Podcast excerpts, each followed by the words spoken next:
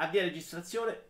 Ok, salve, benvenuti e noi giochiamo episodio 17, la trasmissione regolare. In questo momento mancano all'appello 700 conduttori, ma abbiamo il peggiore che è Michele Degli Urlaro.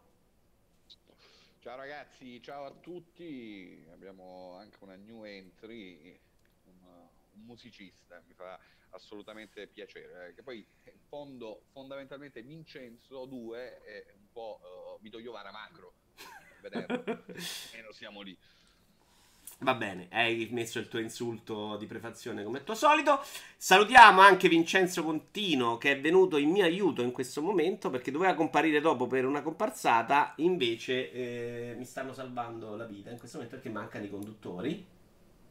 Posso aggiungermi alla, alla presentazione di Michele? Sono il Vincenzo Magro perché ho seguito per anni le diete del Grazie. Puoi anche fare un dito medio a Michele. Guarda, puoi fare quello che vuoi di insulti a Michele, non rispettarlo. Se dice qualcosa fuori posto, fammelo notare perché lo caccio. A questo punto, mentre aspettiamo che prima o poi arrivino anche gli altri, io, Mottura non ci sarà sicuramente, eh, Teocrazia ovviamente è ancora in galera, però l'altra volta ci ha onorato della sua presenza addirittura sul posto, vi invito ad andare a vedere il video perché probabilmente si è rotto fisico, la sciatica, non so, ha dei problemi. Quindi partirei invece con i giochi. Darei la precedenza a Michele Iurlaro, essendo insomma un conduttore. Oppure si è bloccata l'immagine? A chi? A me no. Ah, no, a te sembrava, sembrava bloccata. Ok, Michele, parti tu col io, primo gioco. Io partirei subito con Kingdom, Kingdom Come Deliverance e so che non so se te lo vuoi tenere per quando arrivano gli altri, se l'hanno giocato. Se hai un altro, sì, perché sicuramente l'ha giocato Daniele Di Benedetto, che, che stava oggi con 2 mega, aveva problemi, ma dovrebbe esserci qua. E io l'ho giocato, quindi alle brutte ne parliamo dopo. Se è altro, meglio altro. Uh, guarda, io sto uh, recuperando un po' di roba che avevo lasciato, che avevo lasciato dietro negli scorsi mesi e anche negli, negli scorsi anni è il periodo adatto per farlo dopo le feste.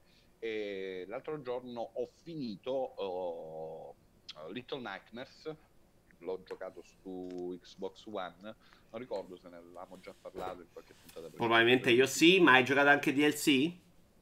No, no, ho giocato, ho preso la versione liscia, boxata, con la colonna sonora usata. Quindi ufficialmente non serve assolutamente un cazzo, però parlaci. Il tuo parere è sempre gradito qua diciamo che anche il mio parere probabilmente serve a poco. Uh, a, me, a, me, piace molto il genere, eh, che in, uh, in, realtà devo limitare a Limbo e a, e a Inside. Uh, specie Inside, per me non una perna, uno dei giochi più belli di, di, questa generazione. E abbiamo apprezzato la formula e anche, come dire, la lunghezza, è un gioco perfetto da, da buttare da buttare giù in 5 ore. Little Nightmares più o meno si, si aggira intorno allo stesso, alla stessa durata, allo stesso concetto, alla stessa filosofia di, di fondo. Sono dei, una sorta di platform uh, uh, 2.5D eh, con uh, delle sessioni che, che, ricordano un po' i puzzle, un puzzle game, sono, sono degli enigmi fondamentalmente ambientali da risolvere, mescolati con la, la formula uh, platform. Ok, Little Nightmares secondo me è un po' più accentuata rispetto a quella di Inside, soprattutto, eh, forse più vicino al limbo eh, come meccaniche. Eh, eh, ma non tantissimo, ce lo trovo comunque inferiore rispetto, rispetto ai titoli che avevo già citato mi è piaciuta molto l'ambientazione, la, la direzione artistica, è particolare.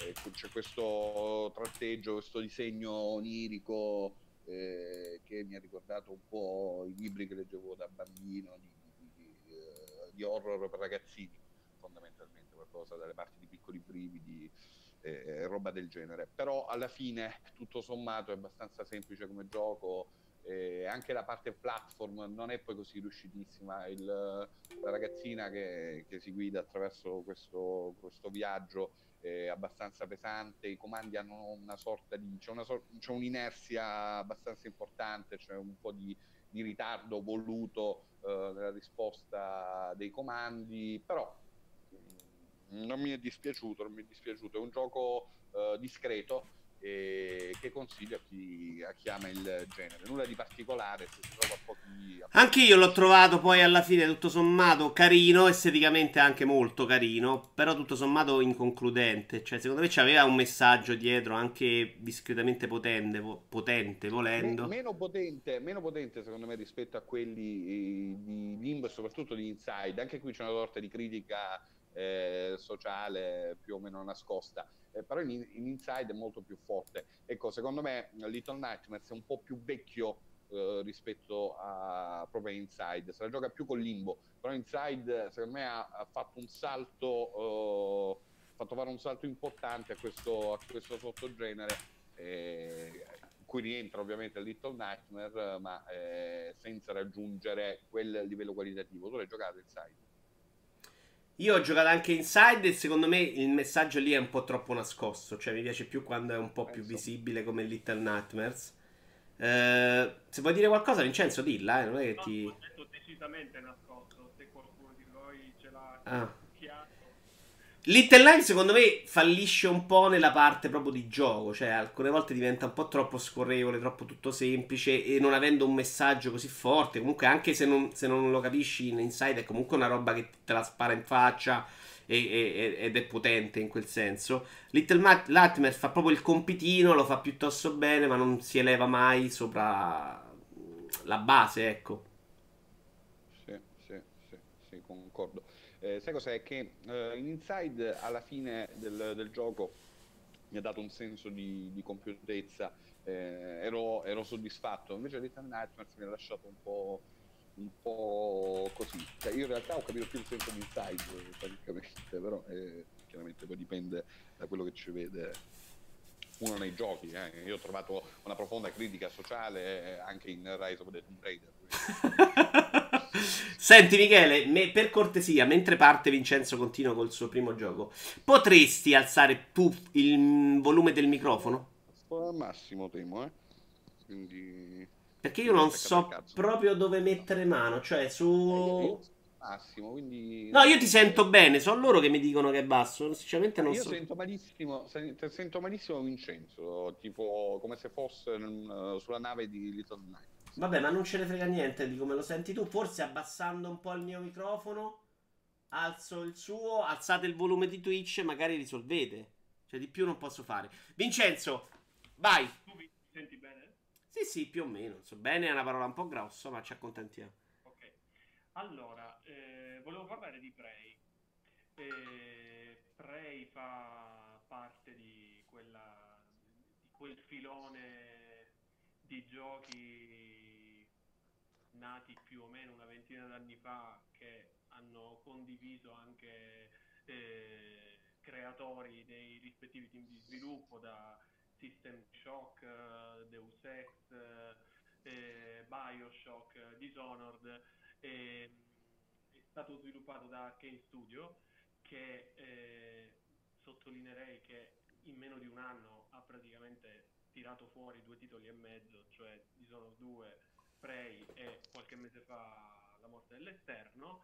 E, ehm, inutile dire che ci sono tantissimi aspetti in comune con tutti, tutti questi titoli. Premetto che un, un, genere a me molto caro, non li ho giocati tutti, più, i più antichi no, però insomma dai Deus Ex in poi, eh, i due Dishonored e, e anche questo li ho, li ho trovati molto, molto interessanti e ehm, Hit in persona in, in Prey. Ehm, diversamente dagli altri titoli elencati, ehm, c'è la scelta del genere,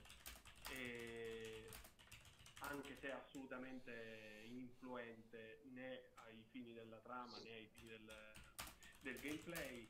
E, tra l'altro non cambia neanche il nome, Morgan Yu sia se si sceglie di impersonare l'uomo sia se si sceglie di impersonare la, la donna, ma fondamentalmente vero, la vera star del titolo è la stazione spaziale su cui è ambientata la, tutta la vicenda, Talos One. E, ehm, anche qui probabilmente la differenza più importante rispetto ad esempio... Scusa un attimo Vincenzo, ti chiedo un secondo, voglio provare a fare una prova audio perché continuano a non sentire una sega loro e potrebbe essere un problema. Allora, proviamo a cambiare dispositivo, un attimo, eh.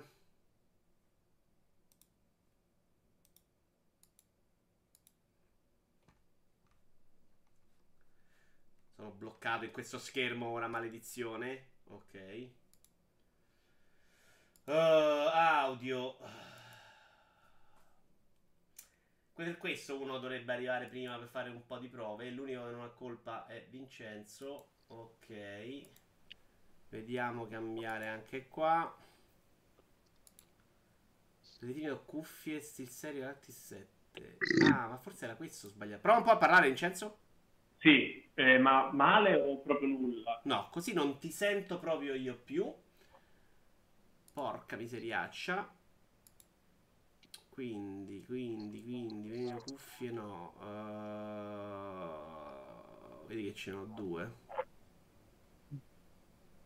Sei il peggiore editore con cui lavoro. Telefono. Salviamo qua. Rimpostiamo questo. Un attimo che sto tentando cose per voi, eh. Se rimetto questo qua, ok, ti risento. Però non dovrebbero sentirti loro. Perché devo mettere questa cosa qui. Dramma. Eh, auricolare il microtelefono. Ok, prova a parlare. Michele, tu mi senti? Io ti sento, io ti sento. Uh... Io ho detto Michele, quindi forse non mi sentite bene nessuno di due. No, no, adesso mm. ti sento bene. Come lo sentite adesso come volume? Scusate.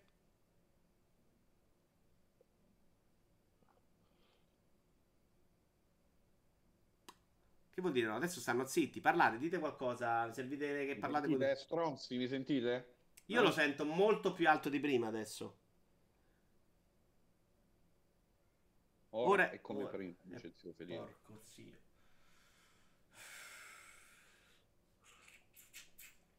Allora, ho un piano, ho un piano B. Oh, via, via, via, allora, lasciamo tutto alle casse.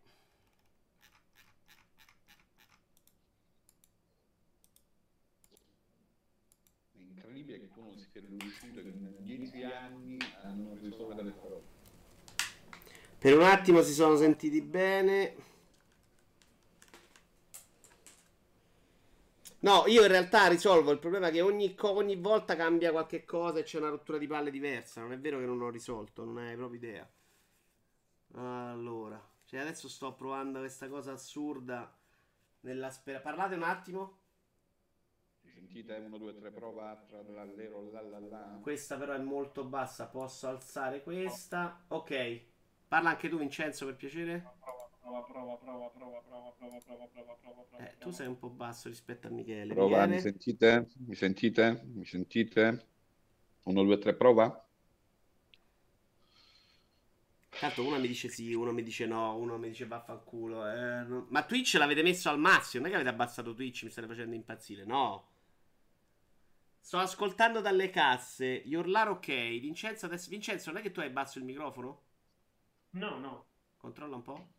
Ma tu come mi senti? Adesso ti sento più basso. Eh, io non ho cambiato nulla rispetto a prima.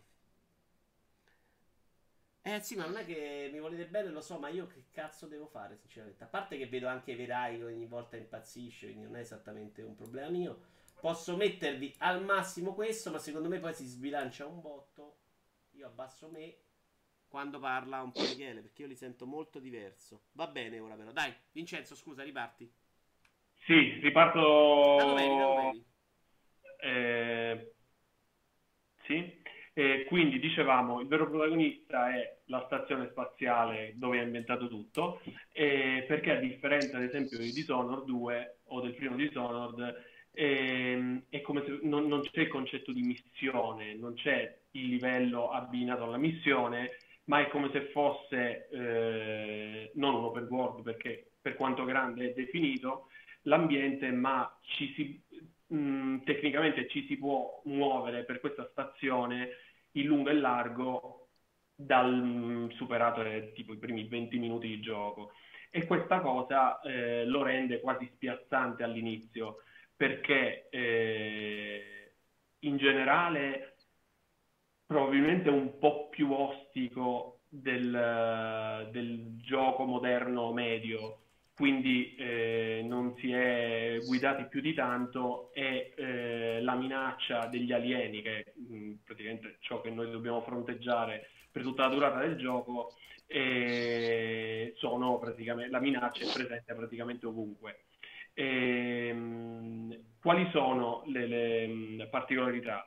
Ehm, innanzitutto la, la, crescita, la crescita del personaggio eh, non è, eh, cioè praticamente si può decidere quanto farsi influenzare della, dalle abilità aliene e, e, questo ha delle conseguenze mh, da parte dell'ambiente rispetto a come riconosce noi, ad esempio le torrette, se noi rimaniamo con abilità fondamentalmente umane eh, non ci attaccano perché sarebbero le, le, torrette pensate per controllare la, dire, la, la contaminazione da parte del, del, degli alieni della nave spaziale, mentre se eh, acquisiremo eh, tante abilità eh, dai nemici, dagli alieni, inizieranno a identificarci come un bersaglio. Quindi Salutiamo intanto Antonio Pizzo che si è unito a noi. Buonasera, Spero mi sentite tutti? Sì. Tu mi senti? Sento, sento, sento tutti. E sento anche che stai parlando di Prey e sono sempre felice quando qualcuno parla di Prey. mi fa piacere che qualcuno mi senta parlare mentre parlo di Prey. E... e, se... e, sento anche la mia sigla, sono contentissimo. Ringrazio Iurlaro perché è sempre sul pezzo. Ciao, ciao, ciao Tony. Dicevo, quindi eh, Vito, eh, tu ricordo che non l'avevi particolarmente apprezzato contrario, non è un gioco che fa uscire di testa me per il semplice fatto che non sono uno che sperimenta. E questo esatto. è un esatto. gioco alla Bioshock, dove più ti metti a provare cose con i vari poteri, più ottieni soddisfazione. A sì, me se danno sì. un fucile, una pistola tutto il gioco, io uso quella, cioè anche online. Quindi è un problema. Eh, è, Quando l'ho ripreso, quello. perché mi dispiaceva abbandonarlo, non mi ricordavo più niente dei tasti, tutti diversi e non ce l'ho fatto. Sì, non credo che sia esattamente il miglior gioco da lasciare riprendere. No, no. E anche per, i, per le tu che dici sempre che non ti piacciono i giochi in cui non sai dove andare, qui praticamente dall'inizio. Beh, dai, però qui più o, me- più o meno ti guida un pochino. No, no, non avevo subito quel problema qua. Più o meno si capiva dove dovevi andare, gli obiettivi c'erano. Erano un po' magari nel posto dove trovarlo, ma secondo me c'era una, una direzione. Quello non l'avevo patito troppo. Ah, c'era okay. molto backtracking, c'era un sacco di svuotare i cassettini che non mi fa impazzire. Alcune rotture di palle ce le aveva.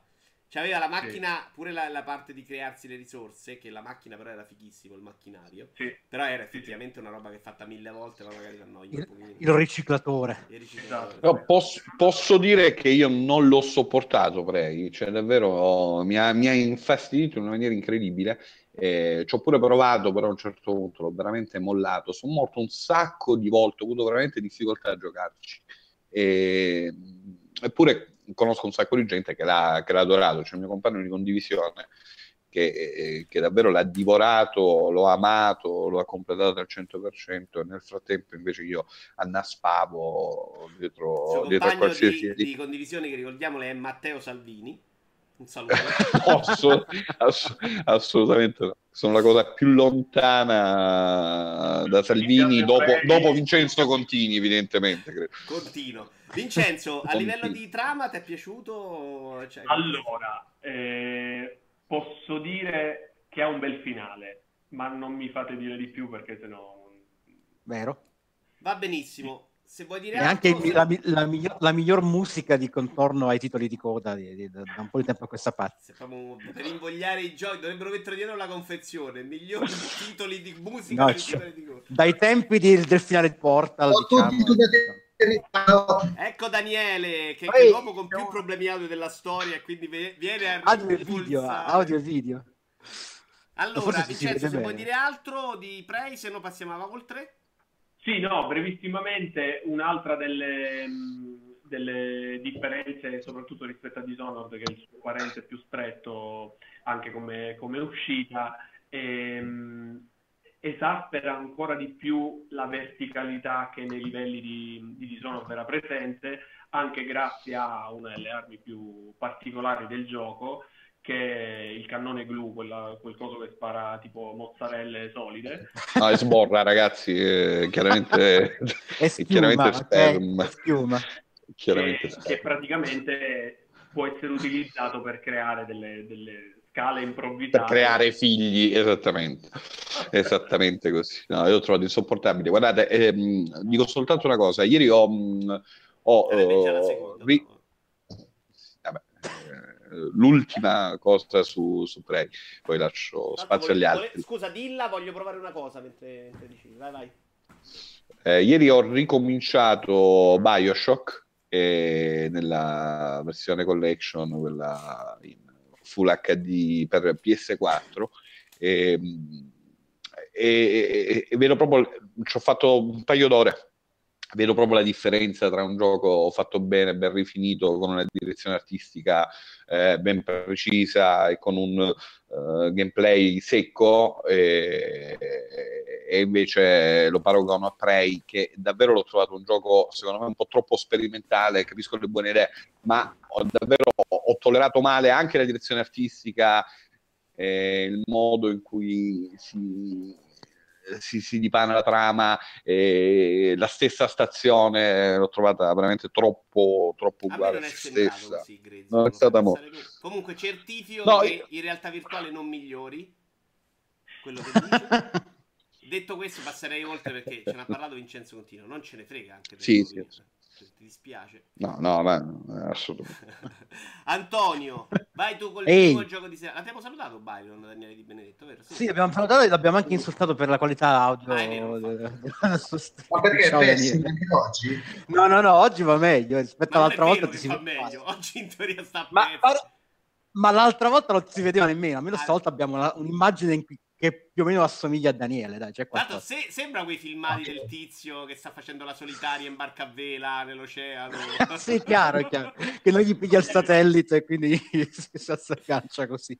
Antonio, vai col tuo Guarda, io, io, io, con tutti i contrattempi che ho avuto stasera sono riuscito a farmi una lista delle cose che ho giocato sto mese, per cui lascio a te scegliere cosa preferisci che io parli tra Outlast 2, Salt oh. and Sanctuary Zero Escape, Zero Time Dilemma o Rust League Paradise, questi sono quelli che ho finito, diciamo. Il primo qual era? Out? Outlast 2. Quello di horror. Vai con Outlast 2, dai, che credo abbia giocato anche Michele, se non ricordo male. Yes. Allora, chi mi conosce sa che è un po' il palino dell'horror, il che significa che ogni tanto mi scatta quella voglia che devo o guardarmi un film horror qualsiasi o giocarmi un gioco horror qualsiasi. Ok, è lo stesso no. problema che ho io col porno, praticamente. Sì, però lì è più o meno è, è, è, più facile prevedere come va a finire, insomma. Invece col, col, horror 9 volte su 10 rischi di beccarti una roba, una, roba, una cagata terrificante. Funziona che... così anche col porno, eh, guarda, non è, non eh, lo so, ma lì insomma puoi skippare senza troppi problemi di eh, perderti sì. la trama, insomma, ecco, mettiamola così. Io non ho mai finito un porno in vita mia. Questa era sottilissima. Sono... tornando ad Outlast, eh, mi sono accorto di avercelo su GOG.com, su GOG Galaxy, l'avevo comprato evidentemente in un attimo di, eh, di smarrimento. Ho detto, vabbè, boh, giochiamocelo, dai, un gioco horror, non ne gioco uno da un, da un pezzo. E dopo averlo finito posso affermare con discreta sicurezza di aver odiato praticamente ogni minuto del gioco, però l'ho portato alla fine perché l'altro mio problema è che non riesco a iniziare una storia senza sapere come va a finire. Fondamentalmente, eh, io il primo non ho manco giocato. Spiegami tutto. il tuo problema che mi sono un attimo perso che, che, è un gioco che ho detestato dall'inizio alla fine. Ah, però l'hai portato alla fine perché volevi sapere. Perché quando inizia la, una cosa devo capire come finisce, per quanto, pure, pure, se poi non mi diverto a giocarci, a meno che non sia proprio una roba lunghissima. Ci sta, ci questa, questa, questa, sapevo che durava poche ore, alla fine ho detto, vabbè, proviamo, magari, magari, la trama svolta, magari il gioco diventa più divertente. No, non lo fa dall'inizio alla fine. Uh, in sostanza, Outlast 2 è la storia di una coppia di giornalisti che si e sulle tracce, diciamo, sul, indagando sulla, sul ritrovamento di un cadavere, si ritrova invischiato in questo uh, ambiente rurale eh, fatto di, di sette eh, più o meno um, violente, storie di, ehm, omicidi di vario genere, insomma un mistero piuttosto efferato che fra l'altro poi coinvolge poi direttamente uno dei due personaggi della coppia, i due si separano e il protagonista poi è costretto a, insomma, Uh, ad addentrarsi nei meandri di, questa, di questo ambiente cioè nel tentativo di recuperare la, la, sua compagna. Nel mentre la storia attuale si incrocia ogni tanto con uh, degli avvenimenti relativi al suo passato dei tempi di scuola. Ciò detto, eh, quali sono i problemi che ho avuto con Outlast 2? E, e in sostanza è un gioco che si svolge con, per il 90% con due, due, meccaniche diverse. La meccanica in cui devi strisciare in maniera più o meno stealth eh, senza farti sgamare da, da, qualche nemico di turno e se ti sgamano sei morto, perché 9 su 10 muori perché non sei in grado di difenderti, sono molto più forti di te Uh, per cui un grosso trial and error, per cui finché non hai imparato come è fatto un po' l'ambiente, non sai mai dove devi nasconderti.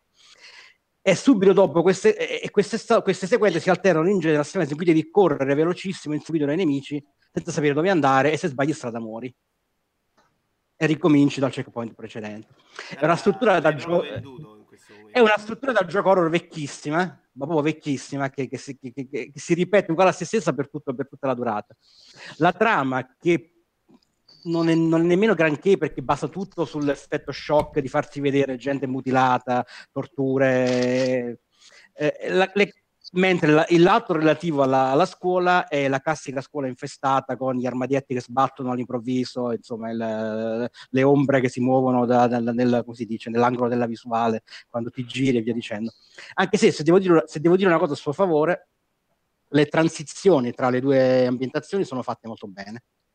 Bugiardo, sono... pazioso e populista. Esatto. Ed è graficamente non è male, peccato che per il 90% del tempo te lo devi sorbire con la, con la lucina verde della, della visuale notturna della telecamera, se no non vedi non capisci dove stai andando. Michele, Insomma, vuoi, diciamo, vuoi aggiungere qualcosa a quanto... Guarda, ne, ne, ne, abbiamo mm, già parlato di Outlast in qualche Pensa, vecchia puntata. Rimosso, vedi, non me ne fregava talmente e... niente della tua opinione in merito che... Eh, vedi un po'. Antonio no, io invece Pizza, lo vado... Antonio Pizza è come Switch, se ne parla lui comunque è meglio io, io, in realtà l'ho adorato Outlast ecco, eh, 2, possiamo fare a cambio io do un prey a te tu dai un Outlast a me dai, non, sono, non, sono, d'accordo su diverse cose che ha detto mm, il buon uh, Pizzide.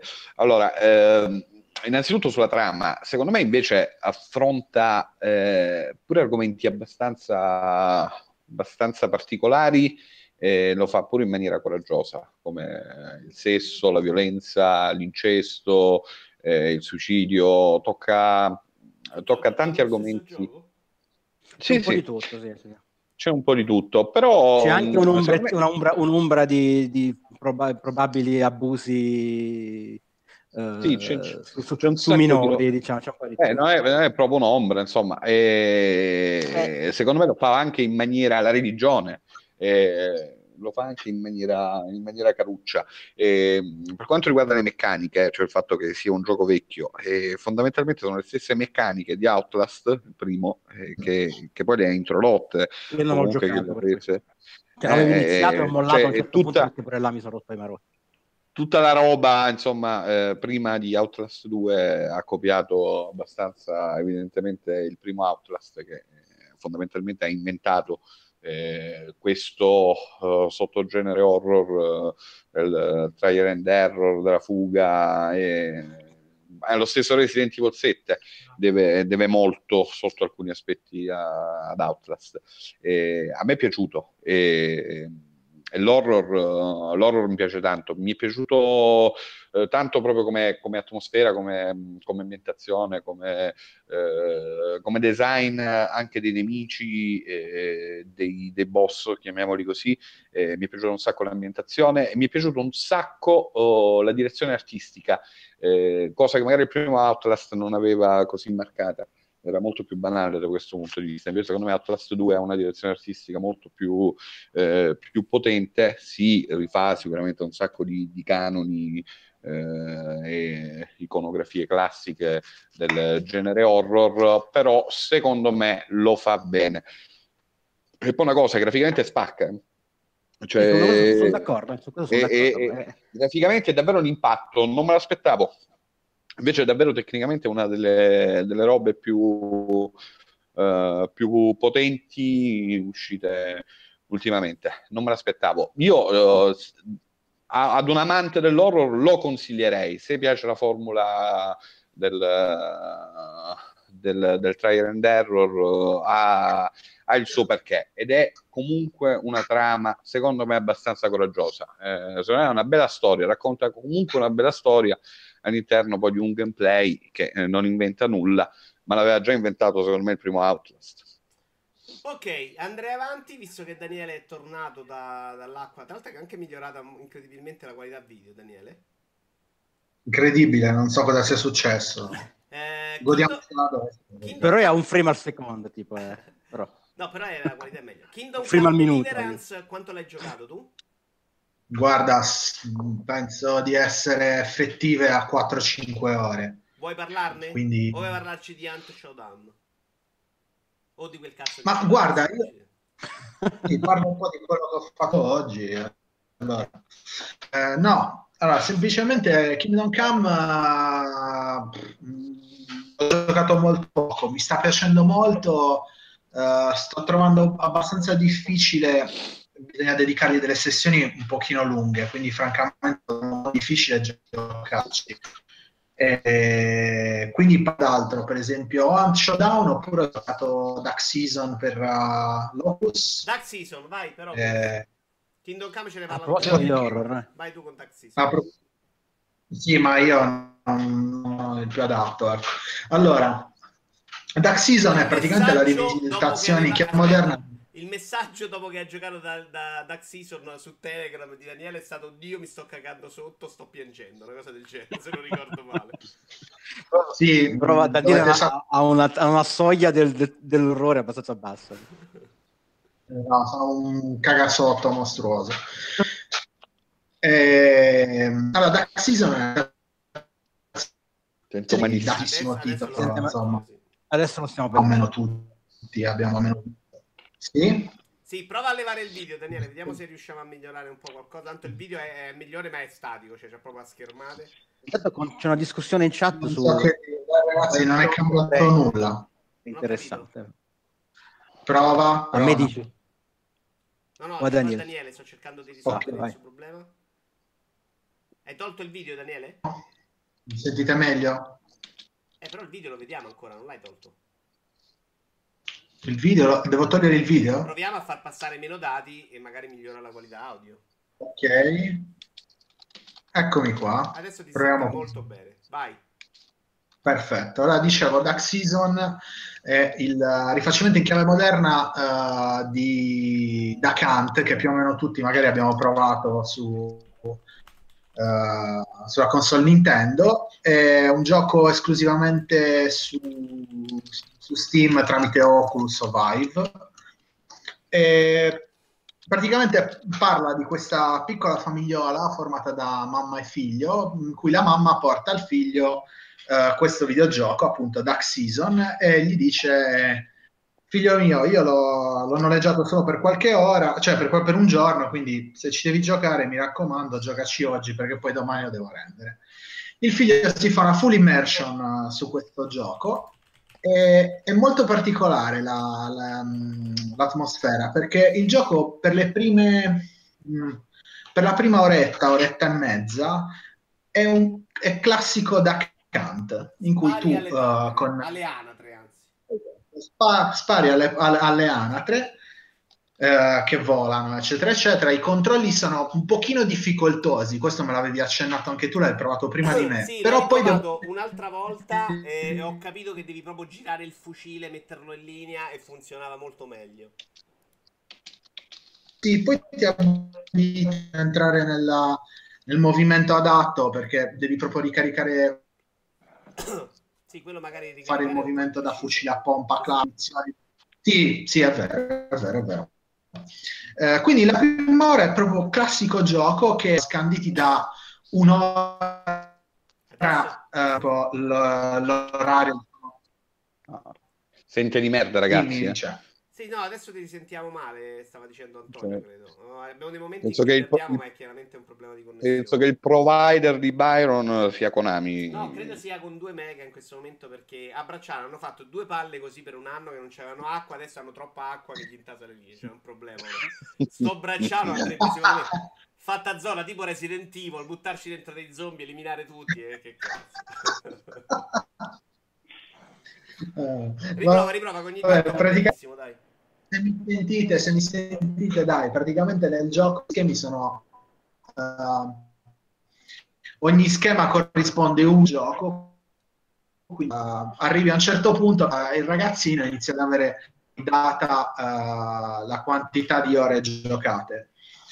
Nel gioco c'è il cane che un certo punto il ragazzino quando si ritrova in casa con la mamma, insomma, c'è- ci sono gli schemi, ovviamente ti portano dentro lo schermo, eh, eccetera, eccetera. Eh, sì. Ah. Eh. No, adesso non si sente più un cazzo. Dai. Adesso, adesso è morto del tutto. Pronto Daniele? Com'è che c'è sti... È morto. Eh, mentre cerchiamo di recuperare Daniele in qualche modo, Vincenzo. Vincenzo ogni tanto sembra che c'ha la webcam proprio bloccata, in realtà è lui che non si muove, credo. No, è come la famosa scena di Andreotti con Barbara D'Urso. Questa è una citazione troppo colta per me. Tu Vincenzo sei proprio di un altro livello rispetto a me. Antonio credo che abbia... È un momento leggendario della televisione dei vecchi tempi. Si è presentato come, come un pianista e se ne esce con Barbara D'Urso. con un Andreotti che, che si spegne improvvisamente sulla sedia. Allora, Vincenzo, vai tu con un altro gioco, dai. Ehm, Poi Vincenzo è un po', possiamo dire, un ferruccio rimasto in Italia, no? Tra l'altro la regione è la stessa. Per me non è un insulto comunque. Beh, è un ferruccio e dovrebbe essere un insulto, però. Secondo me sei tu che la prendi troppo bene. Voleva esserlo, quantomeno. Tra corregionali non potrei. Eh, però immagino che l'intento di Michele fosse di pesante insulto. Vai. No, no, assolutamente. Sì, sì, assolutamente sì. Allora. andiamo avanti nel gioco. Eh, sono, so che tu ormai ti sei dato alla VR degli adulti. Se permetti due paroline sulla VR dei bambini, come Sì, anche dei poveri, eh, potete definirla un po' come volete. Ok, Eh, credo che di, di tutte e due avete già parlato anche, non so se in versione VR di Tamper. Eh, allora, Tamper VR eh, è uno dei pochissimi giochi provati in vita mia come demo che mi ha fatto pensare perché c'è in una delle, mh, Sì. delle raccolte scaricabili sul PSN che mi ha fatto dire immediatamente è una figata pazzesca, devo avere il gioco completo.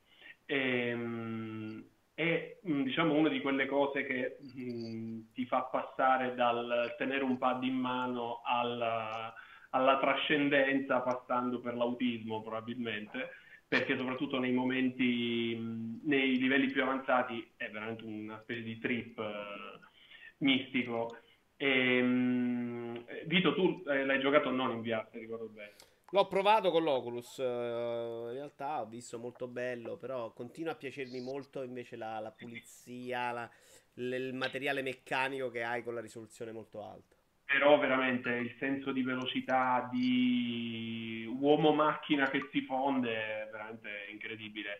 Tra l'altro non, non ho mai capito quanto sono attendibili le percentuali dei trofei sul PSN, se sono attendibili praticamente, cioè non so in quanti l'abbiano finito, perché tipo l'ultimo livello c'ha il 4%, una cosa del Io ho finito il gioco? Sì, sì, anch'io, però sono attendibili queste percentuali? Beh, penso di sì, eh. Beh, non è un gioco facile, è un gioco in cui ti devi dedicare, ci devi anche un po' bestemmiare. eh. Partiamo, così. Ehm, eh, cioè, le sanguisughe maledette ancora me le ricordo.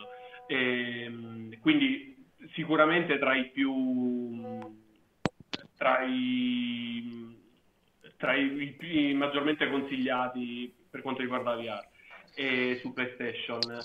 Questo, come dire, Tamper mi ha invogliato la demo, Super Hot VR mi ha invogliato a giocarlo una live in cui Vito eh, in piedi mi faceva vedere mentre lo giocava e chiaramente dovevo dovevo... Sì, secondo me questo è proprio un gioco che dimostra come la VR possa essere una roba che spacca, la... che spacca rispetto al resto dei videogiochi. Cioè, qui c'è la spazialità. La spazialità nei videogiochi normali non ce l'hai, qua ce l'hai. Tamper è più bello, può essere più può essere, dare più, più, realismo. Ho provato Elite Dangerous con l'Oculus è una roba che esce di testa, però è lo stesso gioco. Super 8, ah. War è un'altra roba. Anche se qui le, le differenze credo siano madornali sul sistema di, di, controllo che si ha su PC e ahimè con i Move. Il, l'unico difetto, l'unica cosa che mi ha fatto veramente innervosire è che eh, con quel campo visivo limitato, con quella precisione limitata, spesso ti, ti, spostavi e la mano non si spostava, quindi se dovevi raccogliere un oggetto, una pistola, eh, diciamo che ti faceva un po' dannare. Sì, io ho anch'io però... problemi con l'Oculus perché sbatto nella stanzina che è piccola, però ovviamente se la stanza invece fosse grande non avrei questo tipo di problemi. No, qua credo che il problema sia opposto. A te di rilevamento, certo.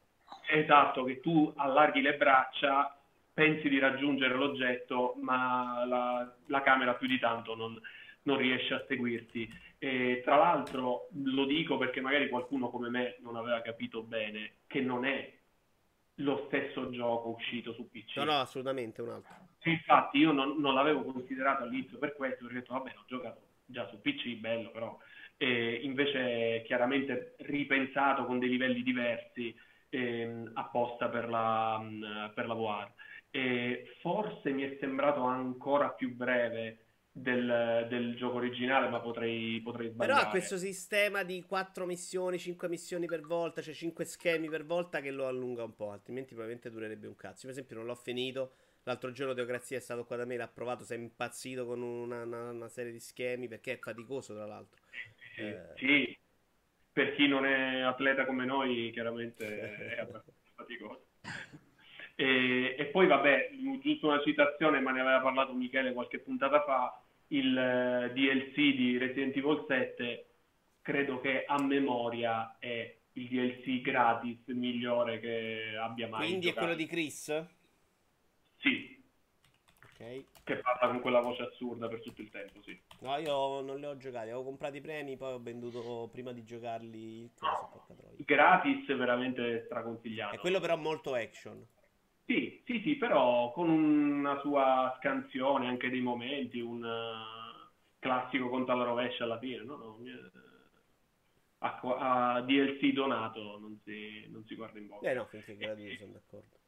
Ne avete, mh, mm, ne, avete parlato già tanto. Io ti avevo detto quando, quando ci siamo sentiti la prima volta, non avevo ancora giocato a Resident Evil 7 eh, in VR perché l'avevo giocato all'uscita su PC non avendo ancora il PlayStation VR l'ho rigiocato adesso mi limito a dire che confermo quello che si è sempre detto cioè che a tutt'oggi è la vera, la vera killer application. Non è il manifesto sì, della...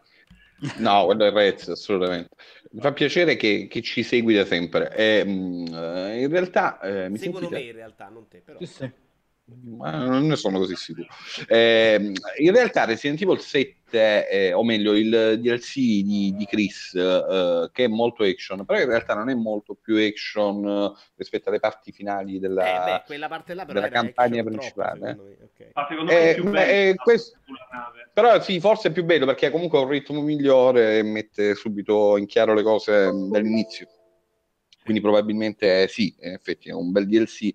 Eh, non ho idea di come sia non giocato in realtà virtuale, perché non l'ho giocato Resident Evil 7, neppure il DLC senza, senza visore, però la sensazione che ho è che senza visore sia un gioco normale, eh, quella è la sensazione che ho sempre avuto. Anch'io di tutto Resident Evil 7 ho sempre detto questo, però chi l'ha giocato come Antonio, credo, eh? hanno detto che comunque era un gioco che ce la faceva. A me è piaciuto molto.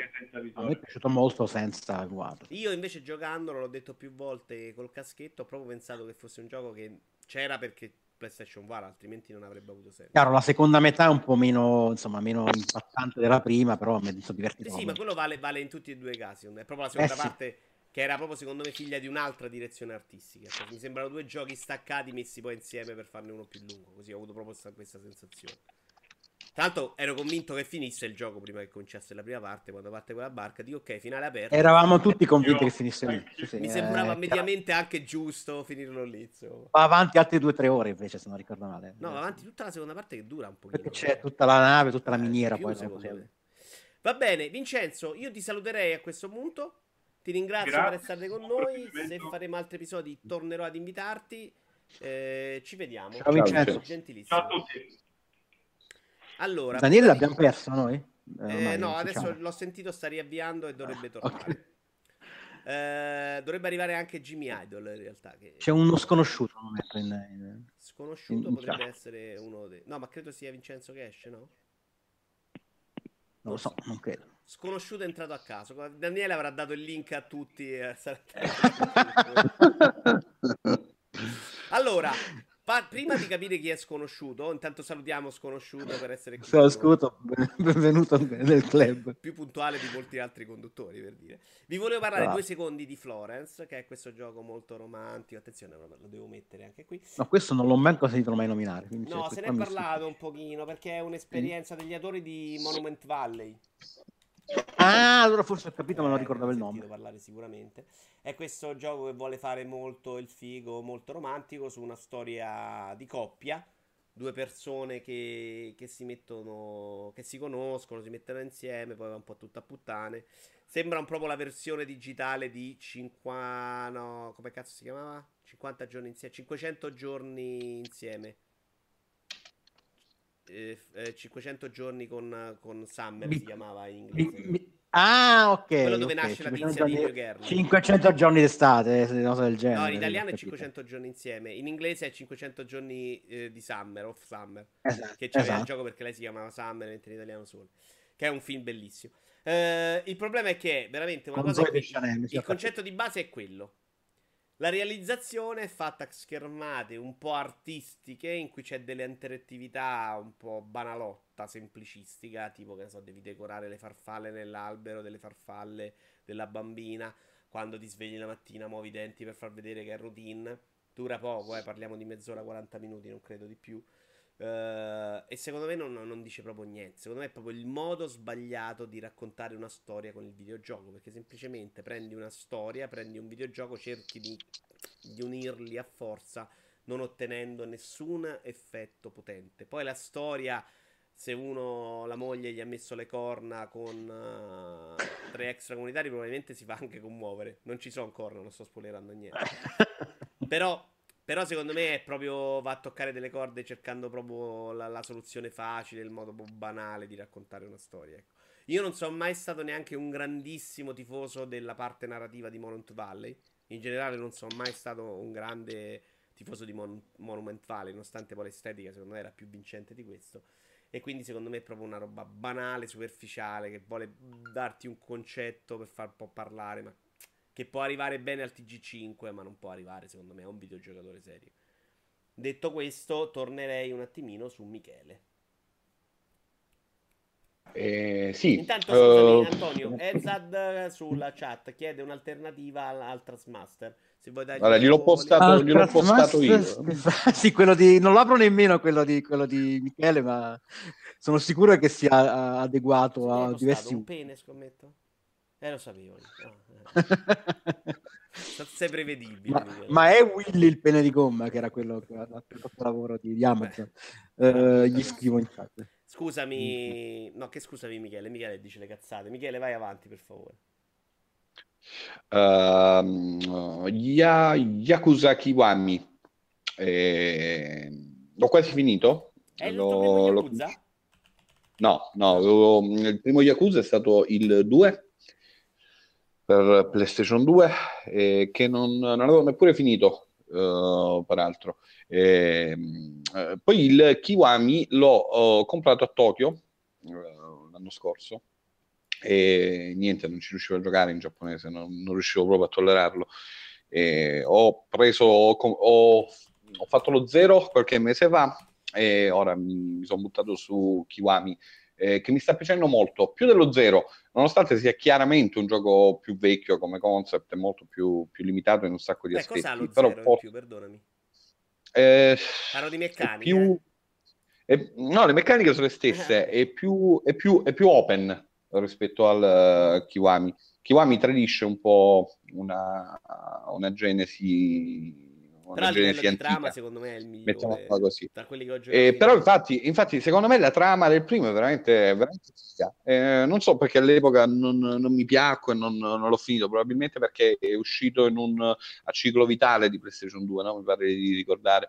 E quindi ero già evidentemente fissato con, con l'alta definizione e quant'altro avevo difficoltà a giocare ecco Daniele. a giocare a 4 eh, però mi sta piacendo, mi sta piacendo un sacco, più dello zero. Eh, infatti ho messo in download la, la demo di, di Yakuza 6 eh, che a questo punto aspetto tantissimo, potrei finirlo anche stanotte a questo punto lo, lo zero. C'ha una trama veramente figa.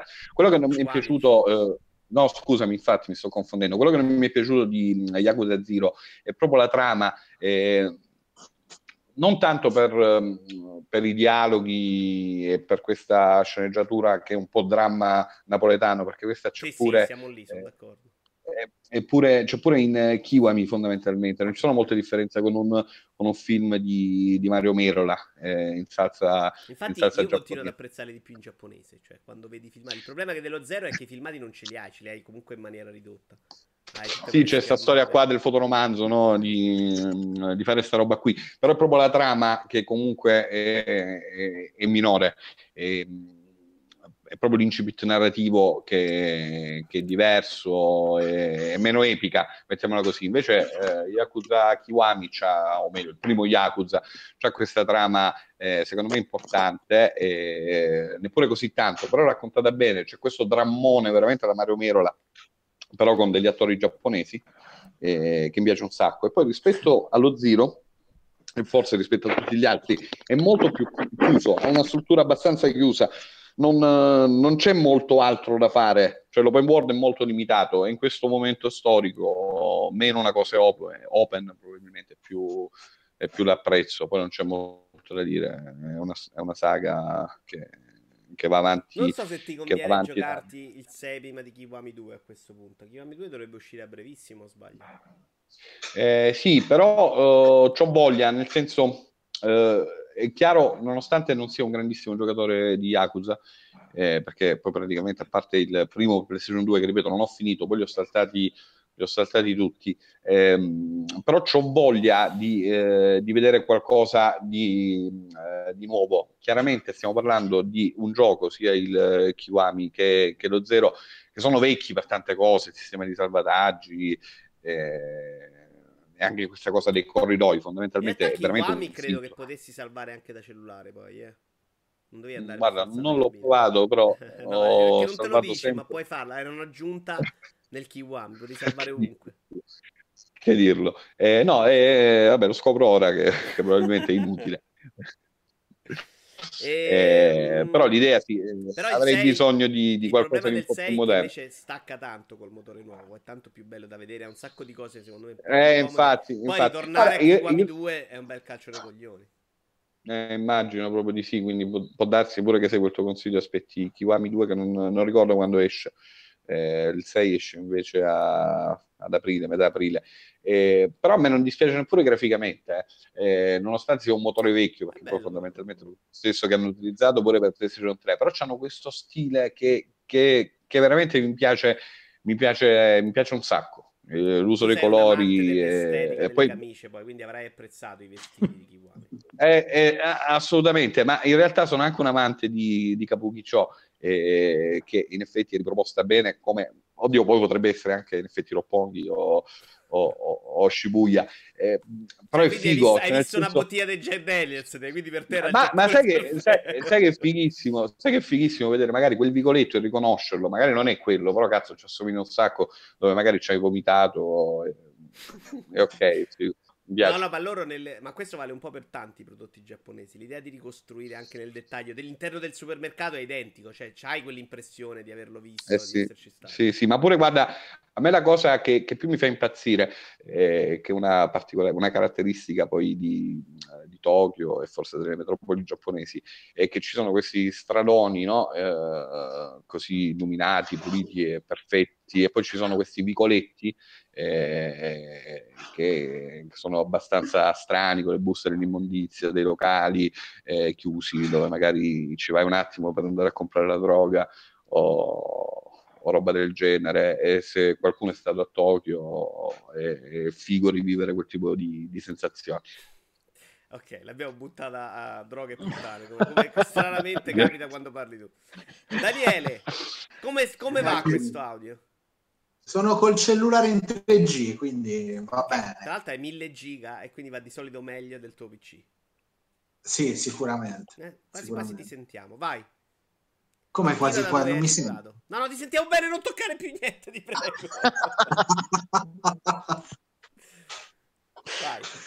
allora, stavamo parlando di da, questo Dark Season. Sì. il gioco è strutturato in due parti. In una è il classico gioco proprio alla Duck Hunt, nell'altra è come se uscissi dal gioco e vivessi la vita del, del ragazzino in prima persona. Ovviamente sono c'è la possibilità con uh, gli Oculus Touch uh, di poter toccare tutto l'ambiente circostante e riprodotto il salotto di una casa diciamo degli anni uh, 80 fine 80-90 inizio 90 e quindi per terra trovi col passare delle ore trovi che ne so uh, le riviste di, di, fumetti oppure i giochi ricostruiti, eh, ovviamente non sono quelli originali, tipo Super Mario Bros. si chiama in un altro modo, eh, un'atmosfera diciamo un po' alla Stranger Things, ecco, diciamo così.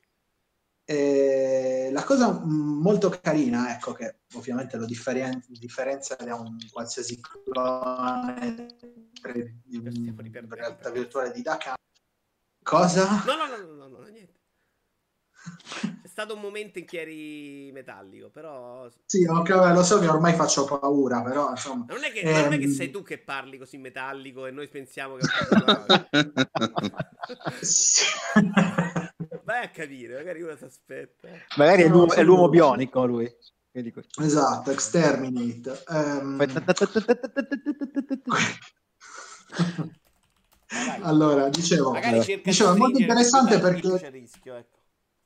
il, il, bambino dopo certe 8 ore di gioco, il protagonista inizia ad avere delle, delle visioni, quindi tolto diciamo quando si gira per, si aggira per il salotto di casa e tutto quanto, eccetera, eccetera, eh, vede questo cane in giro per casa, tipo finestra semiaperta, il cane che passa velocemente dietro col picco di musica, così, insomma, inizia ad avere qualche visione, fino a, a ad essere, diciamo, a, ad andare un pochino uh, sul pesante, almeno per quanto mi riguarda uh, eh, a me e il mio coraggio.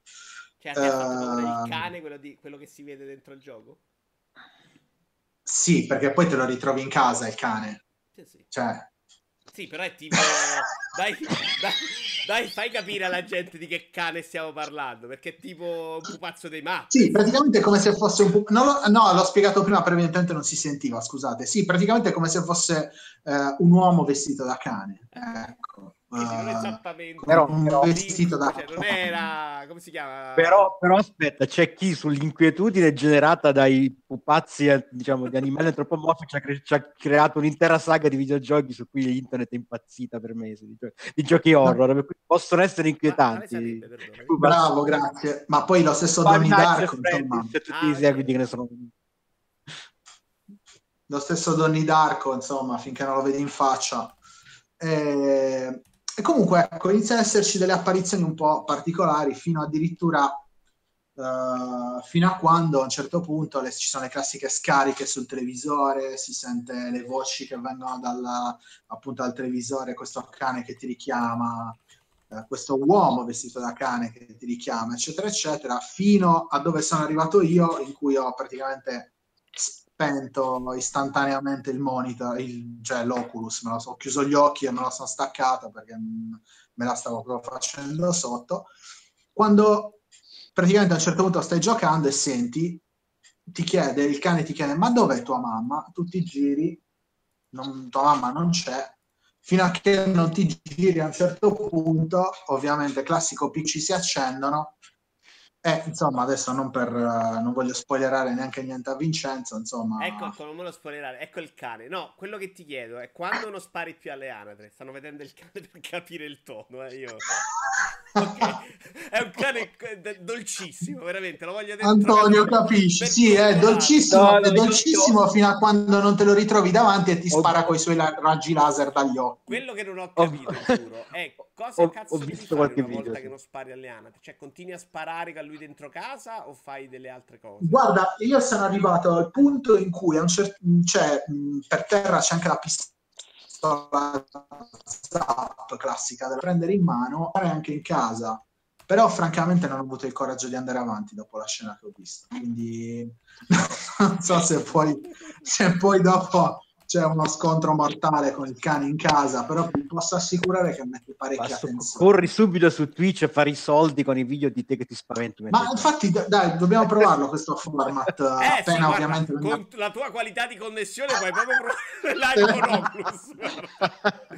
Mi hai anticipato, però è... basta sarebbe, che, basta sarebbe una cosa mo- molto molto divertente. A parte, a parte che è un gioco offline, cioè nel senso è un gioco single player, quindi potrei streamarlo tranquillamente. Bravo. Io l'ho, Perché... in realtà l'ho giocato un po' in live ed ero la parte in cui mi rompevo il cazzo con queste anatre. Poi tu mi hai detto così e vorrei giocare un altro Sì, eh, perché è, fa- è, fatto apposta. C'è proprio questo, questo salto in cui all'inizio usano il classico escamotage per cui cioè proprio la prima ora, ora e un quarto di è gioco. È un po' troppo secondo me. Perché io per me era eh, il gioco, no. quindi vaffanculo. Eh, ma no, apposta, perché poi appunto... creare un falso senso di sicurezza, il esatto, che, bravissimo. Ti arriva, ti arriva, il colpo. Poi inizi, inizi, un pochino a notare delle cose particolari, dei, delle, dei esatto. piccoli particolari nel gioco che ti fanno capire che le cose non stanno poi, mh, non sei proprio nella tua area di comfort, ecco. Uh, ci sono alcune cose che devi notare per forza, per cui adesso io non so, a me è capitato di uh, praticamente um, triggerare un evento, di far scattare un evento, scusate la parola, di far scattare un evento uh, soltanto 10 minuti buoni dopo che in teoria, cioè me ne sono accorto 10 minuti dopo, mi dovevo girare in un certo angolo della visuale. Mentre stavi già occhi chiusi, no, non voglio. No, no, io stavo guardando davanti, ero se ci fosse qualcosa, però non, non, non ce l'ho fatta. Qualcuno eh... dice che secondo me ti sei spaventata anche alle anatre tu all'inizio, quando dovevi sparare a... No, no, alle, alle, ana, alle anatre no, non, non, mi fanno paura. Va no, bene. però è carino perché quando stai giocando, se tu ti giri dietro, vedi l'esterno, cioè vedi, tu sei come se fossi dentro al televisore, ah, sì, vedi il bambino che gioca fuori. Ecco, poi così quando ti giri dietro mentre stai giocando dietro al divano, vedi il cane che sta lì dietro, poi me lo dici cosa. Te, te lo dirò, cosa... te lo dirò e non è detto che non lo faccia addirittura in diretta su Twitch, su queste telefrequenze. Te... Quindi consigliato, non dura neanche tanto, vero? Guarda, non, non, te lo so dire, secondo me non eh, dura tantissimo, francamente, francamente, mm, diciamo, probabilmente stava, sono arrivato più o meno al, a, al climax, ecco. Antonio, della... va benissimo. Dica. Siamo pure riusciti a avere una qualità sopportabile. Eh, vai tu. Quest'anno con la neve e l'acqua stiamo apposta a bracciarlo o rompete il cazzo? No, no, purtroppo rompiamo il cazzo ancora. Vi mettiamo da parte un po' di neve, ve la portiamo così la, la sciogliete col fuoco. No, ma... eh, ti ricordo che l'acqua, la tua acqua, quella che usi tu, è nostra. Eh, appunto, però poi che se la rivolete indietro l'estate perché state corto, cioè dovevo addirittura non lavarmi quest'estate, secondo voi, per il vostro cazzo gliela, gliela restituisci in sudore. Gliela esatto. Antonio, vai tu, e, però voglio allora, qualcosa di veramente, veramente di nicchia adesso, Antonio. Di veramente, veramente di nicchia. Allora, facciamo una cosa, chiudiamo la, l'epopea di Zero Escape, visto che ne ho parlato tutti gli altri giochi prima nelle volte precedenti, la chiudiamo col terzo e ultimo capitolo così andiamo avanti, così possiamo trovare il prossimo dai. mese dovrò cercarmi qualche altra visual novel ancora più allora Zero Escape come c'è qua però? Zero Escape Zero Time da, Dilemma dilemma scritto come Zero Time Dilemma. Vai. Allora banalmente è il terzo capitolo e per ora ultimo della serie uh, uscito se non ricordo in origine su Nintendo 3DS e PlayStation Vita. È portato poi ovviamente su PC qualche, qualche tempo fa, forse l'anno scorso. Come i precedenti, mi sento che mi sembra di essere finito in un, in un loop di déjà vu perché l'inizio è sempre lo stesso, le dico sempre le stesse tre cose, cioè è un, è un gioco che vede nove personaggi uh, rinchiusi in una strana situazione Basta. e obbligati a partecipare a un gioco più o meno letale da un personaggio ignoto, dalle, dall'identità ignota che si fa chiamare Zero, Zero per la precisione. E come, prece- e come, i precedenti ha una struttura mista tra visual novel in cui si tratta di ovviamente di leggere dialoghi e di tanto in tanto fare delle scelte che indirizzano in, um, in modo diverso la, lo sviluppo della storia e alternate a sequenze di, di enigmi in cui i personaggi sono rinchiusi in una stanza e devono trovare l'uscita interagendo con gli oggetti all'interno della stanza, risolvendo una serie di, uh, di puzzle di vario genere e quindi una volta liberi, poi si, usci, usciti dalla stanza, il gioco prosegue una, uh, nella sequenza diciamo, narrativa successiva. A differenza dei precedenti, che avevano una struttura più o meno lineare, per dire, il primo era completamente lineare, nel secondo c'era un albero narrativo in cui tu eri consapevole dei vari snodi da seguire e quindi quando finiva, diciamo, quando finivi in un epilogo sapevi dove tornare indietro e poi devi, dove deviare. Questo qui per motivi tra l'altro relativi anche alla, vera, alla storia effettiva, alla trama del gioco, è strutturato in modo tale da non farti capire in che ordine cronologico avvengono le cose a cui stai assistendo. Uh-huh. Questo da un lato è appunto funzionale alla storia perché gli stessi protagonisti non lo sanno, per motivi che non spoilerò, ma ha l'effetto, se vogliamo, negativo di creare confusione anche nel giocatore, perché a un certo punto tu hai qualche problema, è molto più complicato montare i vari pezzi della storia, soprattutto come quando, come nei giochi precedenti, si cominciano a mischiare linee narrative, diciamo, linee temporali diverse con avvenimenti diversi. Quando arrivi alla fine riesci a, a ricollegare tutto, però è una struttura che può, secondo me, creare qualche problema in più a, diciamo, a ingranare col gioco rispetto ai precedenti. In più, rispetto a quelli prima, ho trovato la qualità degli enigmi lievemente peggiorata, soprattutto perché alcuni tipi di enigmi si ripetono più volte in stanze diverse e sono solitamente enigmi noiosissimi come quelli in cui devi incastrare il, pe- il pot pezzi dalla forma X in, uno, in, un riquadro particolare, queste cose qui, o quelli in cui devi spostare dei tasselli per farne incastrare altri. Insomma. Un po', diciamo che si vede che ci sono arrivati un po' stanchi con le idee probabilmente. Eh, a, questo terzo, a questo terzo capitolo. Invece molto apprezzato Um, alcune diciamo enigmi per così dire eh, relativi proprio alla, allo sblocco della, della storia. In pratica eh, in certi momenti il gioco si blocca e i personaggi si trovano al cospetto di un enigma che non sanno risolvere. Per esempio una password di, una, di un computer che non conoscono eh, una, una, un oggetto particolare che gli serve e che non sanno quale sia. Um, e tu giocando il gioco devi essere in grado in determinate circostanze di dedurre tu a seconda degli eventi quali possono essere le, le, risposte a questi enigmi, quindi puoi ritornare al punto in cui eri prima e sbloccare la situazione. Il modo in cui il gioco ti, ti dà degli indizi e, ti indirizza in alcune di queste risposte invece l'ho trovato molto più carino. Diciamo che sono molto più divertito a trovare queste risposte che, che gli enigmi veri e propri. Alla fine la storia, come gli altri, funziona e i personaggi sono moderatamente anonimi, con un paio di eccezioni, ma molti sono in comune con i giochi precedenti, per cui già li si conosce. Uh, non è granché tecnicamente, ma cioè, è, è, anche un po', diciamo, eccessivo aspettarsi chissà che da un gioco che è uscito su quelle console in origine. Quello che non ho apprezzato è che hanno deciso stavolta di passare dalle, diciamo, dalle immagini fisse con dialoghi e personaggi 2D o 3D, ma poco animati, a delle vere e proprie sequenze animate con movimenti di camera in 3D Uh, se non fosse che i personaggi sono animati veramente malissimo, sono dei burattini legnosissimi e parlano fuori Regiseno che stiamo vedendo in continuazione. Ah, beh, ci arrivo, ci arrivo. Uh, e, e, e, parlano fuori sincrono. Il personaggio in Regiseno conferma che in tutti e tre i capitoli del gioco ci deve essere una una seminuda, che c'è in tutti e tre i capitoli del gioco. Non è lo stesso personaggio, sono tre personaggi diversi, ma è sempre una tizia vestita, vestita in maniera improbabile. Questa è quella vestita in maniera più coerente, più normale. Oggi ho provato la demo di Final Fantasy XV c'è un personaggio così, con le tette di fuori. La, la, la, la, benzinaia, giusto? C'è una roba che in Europa, dicevo oggi... È terribile, è terribile. Potrebbe essere veramente stupro ormai, solo vederlo. Quindi nel primo c'è una tizia vestita da odalisca più o meno, nel secondo c'è una tizia praticamente vestita da Cleopatra, però praticamente con le tette da fuori, e qua c'è questa che è vestita da strappona, però almeno è vestita con dei vestiti effettivamente plausibili. Comunque, riassumendo, il meno, il, quello che mi è piaciuto un po' di meno facendo la somma degli altri tre, però se hai giocato gli altri... Un giudizio complessivo sulla serie e chiudiamo?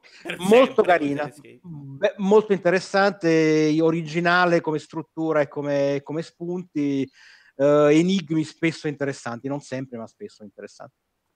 Perfetto. Allora, io vorrei dire due parole su Celeste, che non so chi altro ha preso qua. No, io no. Ok, solo io. Eh, gioco molto carino, è una specie di Super Beat Boy, eh, cioè una specie di Super Beat Boy, è un gioco che ha le meccaniche di Super Beat Boy eh, mischiata ad Andy Snag, perché anche qua ti puoi aggrappare ai muri per saltare, insomma, eh, no, non fai tutto in azione ed è, ed è, molto a un ritmo molto più pacato, più calmo e riflessivo rispetto a Super Meat Boy, perché tu hai la schermata, puoi ragionare per capire come risolverla, tutto sommato. Un gioco molto impegnativo, in cui si muore tanto, ma qui i controlli, a parte qualche imperfezione dovuta alla levetta di Switch che continuo a ripetere non funziona benissimo, uh, è molto divertente, si vede tanto il level design qua, Uh, perché ogni schermata è comunque gradevole. Io me lo gioco ogni tanto, mi faccio qualche schermatina. Uh, non so se riuscirò ad arrivare a sopportarlo fino alla fine, perché magari tendo poi a rompermi le palle se le cose si fanno molto difficili. Però l'ho trovato veramente ben fatto. Ci hanno messo anche un po' di narrazione che però è veloce, non, non pregiudica il ritmo, rimane comunque divertente. Uh, la schermata così mi piace, supportate mi piace anche di più.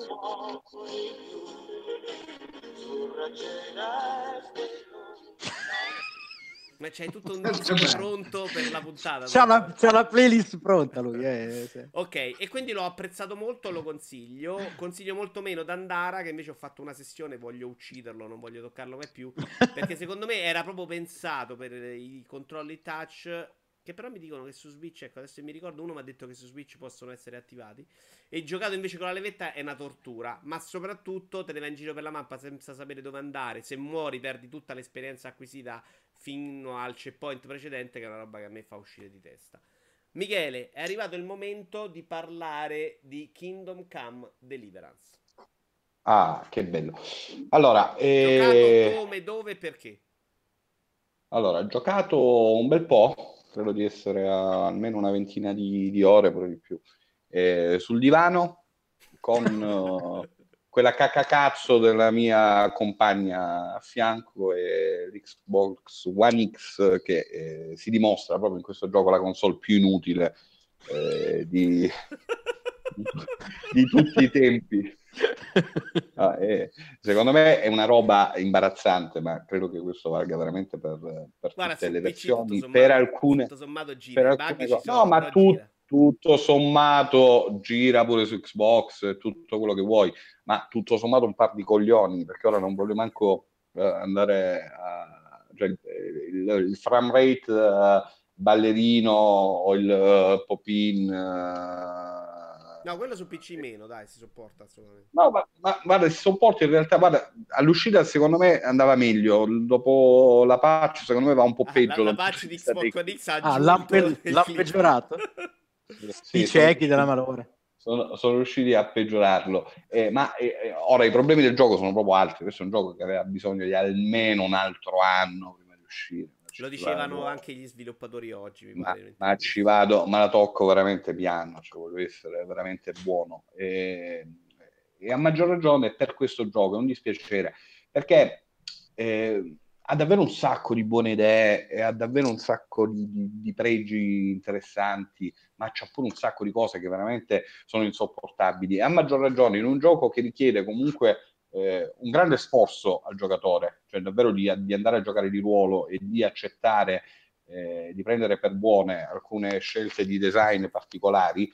Eh, il fatto che ci siano poi questi, eh, questi bug, questi glitch che si ripetano in maniera eh, così frequente va veramente secondo me a rovinare l'esperienza. È un peccato perché questo è un gioco sicuramente coraggioso, che ha delle idee, che ha, che ha, che ha carisma e che ha una direzione artistica coraggiosa e ben precisa. Però se in un contesto di questo genere eh, il gioco è rotto in tanti aspetti, e temo proprio che lo sia, allora quello che c'è di buono rischia Sai poi cosa? di diventare... Finché è rotto nel bug riesco a sopportarlo. Ci sono delle cose, mm. veramente però delle, mh, mm, delle banalità che sopporto molto meno. Tipo alcune tipo? scelte di dialogo che portano alla stessa soluzione, anche se sono molto diverse. No, guarda, a me in realtà i dialoghi stanno piacendo molto. Sono belli, però e... ci sono delle, delle, delle, variabili che portano allo stesso. È quello, se tu mi... Ah, sì, sei sicuro che portino allo stesso? Perché guarda che non è esattamente così. Anche se sembra in apparenza che stiano portando dalla stessa parte,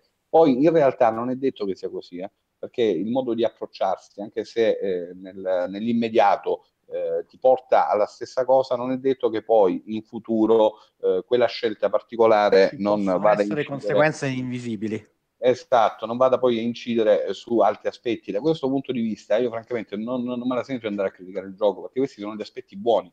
Cioè, i, i dialoghi, il modo in cui affrontare i dialoghi, il modo in cui eh, affrontare eh, qualsiasi tipo di quest, perché davvero eh, non, non, esiste una quest che va affrontata in un modo, a parte quelle magari eh, proprio che, che, servono per, per, la trama e per alcuni punti cardine della trama, ma in realtà veramente si può affrontare in eh, modi diversi. Ora, io non me la voglio prendere col bug del, del cavallo eh, che rimane a mezz'aria o col pop-in o con il problema del frame rate, del frame rate su console. Non è quello il problema, i problemi sono altri. Se il gioco è evidentemente rotto in alcuni aspetti, cioè alcune missioni sono assolutamente rotte, eh, ora non voglio spoilerare, diventa pure difficile andare a, andare a raccontare alcuni, alcuni, problemi seri che il gioco ha. Eh, senza andare nel dettaglio, eh, purtroppo alcune volte, alcune queste per esempio si, eh, perdi, si bloccano e non è un problema del, del giocatore, è proprio un problema del gioco.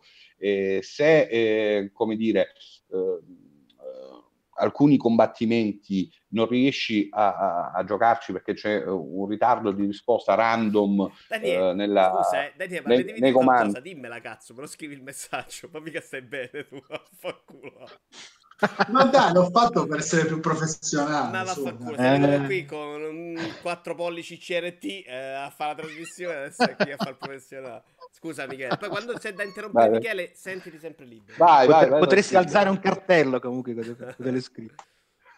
Puoi urlarlo, vai Daniele, dimmi. No, no, me l'ha detto, ho fatto, ho fatto, mi ero scordato di mettere il gioco io. Ah, Però lui, eh. delicato, me l'aveva scritto, non è che me l'ha detto qua, metti il gioco. Eh, quindi è veramente, è veramente, un dispiacere. In realtà è un gioco che piace molto alla mia compagna, eh, che eh, mi incentiva. Tu, sì, esatto. Che abbassa un po' no, in realtà lei eh, che non tocca il pad, eh, a parte rare occasioni, eh, però è proprio voyeur, le piace proprio vedere giocare, magari partecipare in maniera passiva a, allo sviluppo del gioco e quindi a influenzare le scelte di chi ha poi il pad in mano. Eh, se non fosse per lei, probabilmente l'avrei già mandato a fanculo prima il gioco perché alcune cose sono davvero insopportabili. Poi ci sono delle scelte di design che davvero sono un po' particolari, tipo il viaggio rapido, eh. Tanto per dire, non è esattamente rapido. Eh, c'è, c'è il ragazzino che si muove, è un po' meno rapido. Esatto. Guarda, e... quello del salvataggio che secondo me è la scelta di, di, di gameplay più, più, secondo me, discutibile. Ci stanno mettendo una pezza e con la patch 1.3 correggeranno correggeranno anche la parte dei grimaldelli che sono inutilizzabili sì. secondo me. Per... Io non sono riuscito a fare il tutorial del grimaldello. Vabbè, però ci puoi giocare anche senza i grimaldelli. Magari quella è veramente è una scelta che magari all'inizio non capisci Beh, perché il personaggio non è sviluppato bene. No. Però, però, guarda, pure il fatto dei salvataggi. Allora, io posso pure accettare il fatto, in realtà quello dei salvataggi sarebbe un problema meno... Uh, meno grosso di quello che sembra, perché se comunque il gioco ti dice guarda, e tu puoi salvare solo con la grappa del salvatore che costa un sacco di soldi, oppure puoi salvare, cazzo ne so, andando a dormire, io questo lo accetto e lo posso fare, ma eh, se eh, vado a salvare andando a dormire e mi rompe il salvataggio una volta ogni tre, quello diventa un problema perché poi no, no, sono eh, d'accordo. in generale è una scelta un'altra, un'altra, un'altra cosa, un'altra cosa andrebbe pure bene quello ma se comunque eh, è sempre postulo, devi andare a fare una missione, faccio un esempio pratico, prima di andare a fare quella missione che sai, insomma, che, eh, che, ci, certo. Che puoi morire, che, che, va incontro al over, quindi praticamente vai in un punto dove puoi dormire, eh, quindi vai a dormire per salvare, fai passare il tempo che serve per dormire, però quella missione non la puoi fare quell'ora, quindi devi far pa- e passano altri minuti, perché tutte queste fa- fasi qua non sono immediate, cioè te le fa comunque pesare, te le fa sudare perché deve passare comunque del tempo e poi eh, dopo che hai fatto la dormita, hai fatto passare, trascorre il tempo, ti avvii per questa missione, fai il viaggio rapido, ma durante questo viaggio rapido, che rapido non è, comunque ti imbatti in alcuni banditi eh, che, eh, che, ti portano al combattimento. Questo combattimento lo vinci, ma stai distrutto, quindi bisogna andare a dormire di nuovo e ripetere tutto sto cazzo. Ma poi il salvataggio eh, si rompe e quindi devi rifare tutto quanto. Vabbè, è una cosa veramente assurda che a un certo punto davvero ti girano i coglioni perché non può essere così. Quindi effettivamente il mondo di gioco è bello, il contesto è bello, però ho idea ehm, che ehm,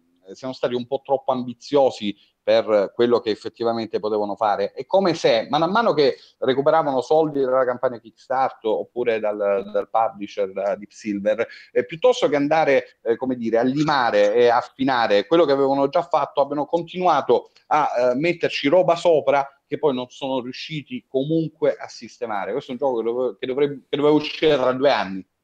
Allora, io buono. devo dire che che in 11 ore che ho visto io, insomma, in cui eh, lo sto giocando quello di Daniele io in realtà.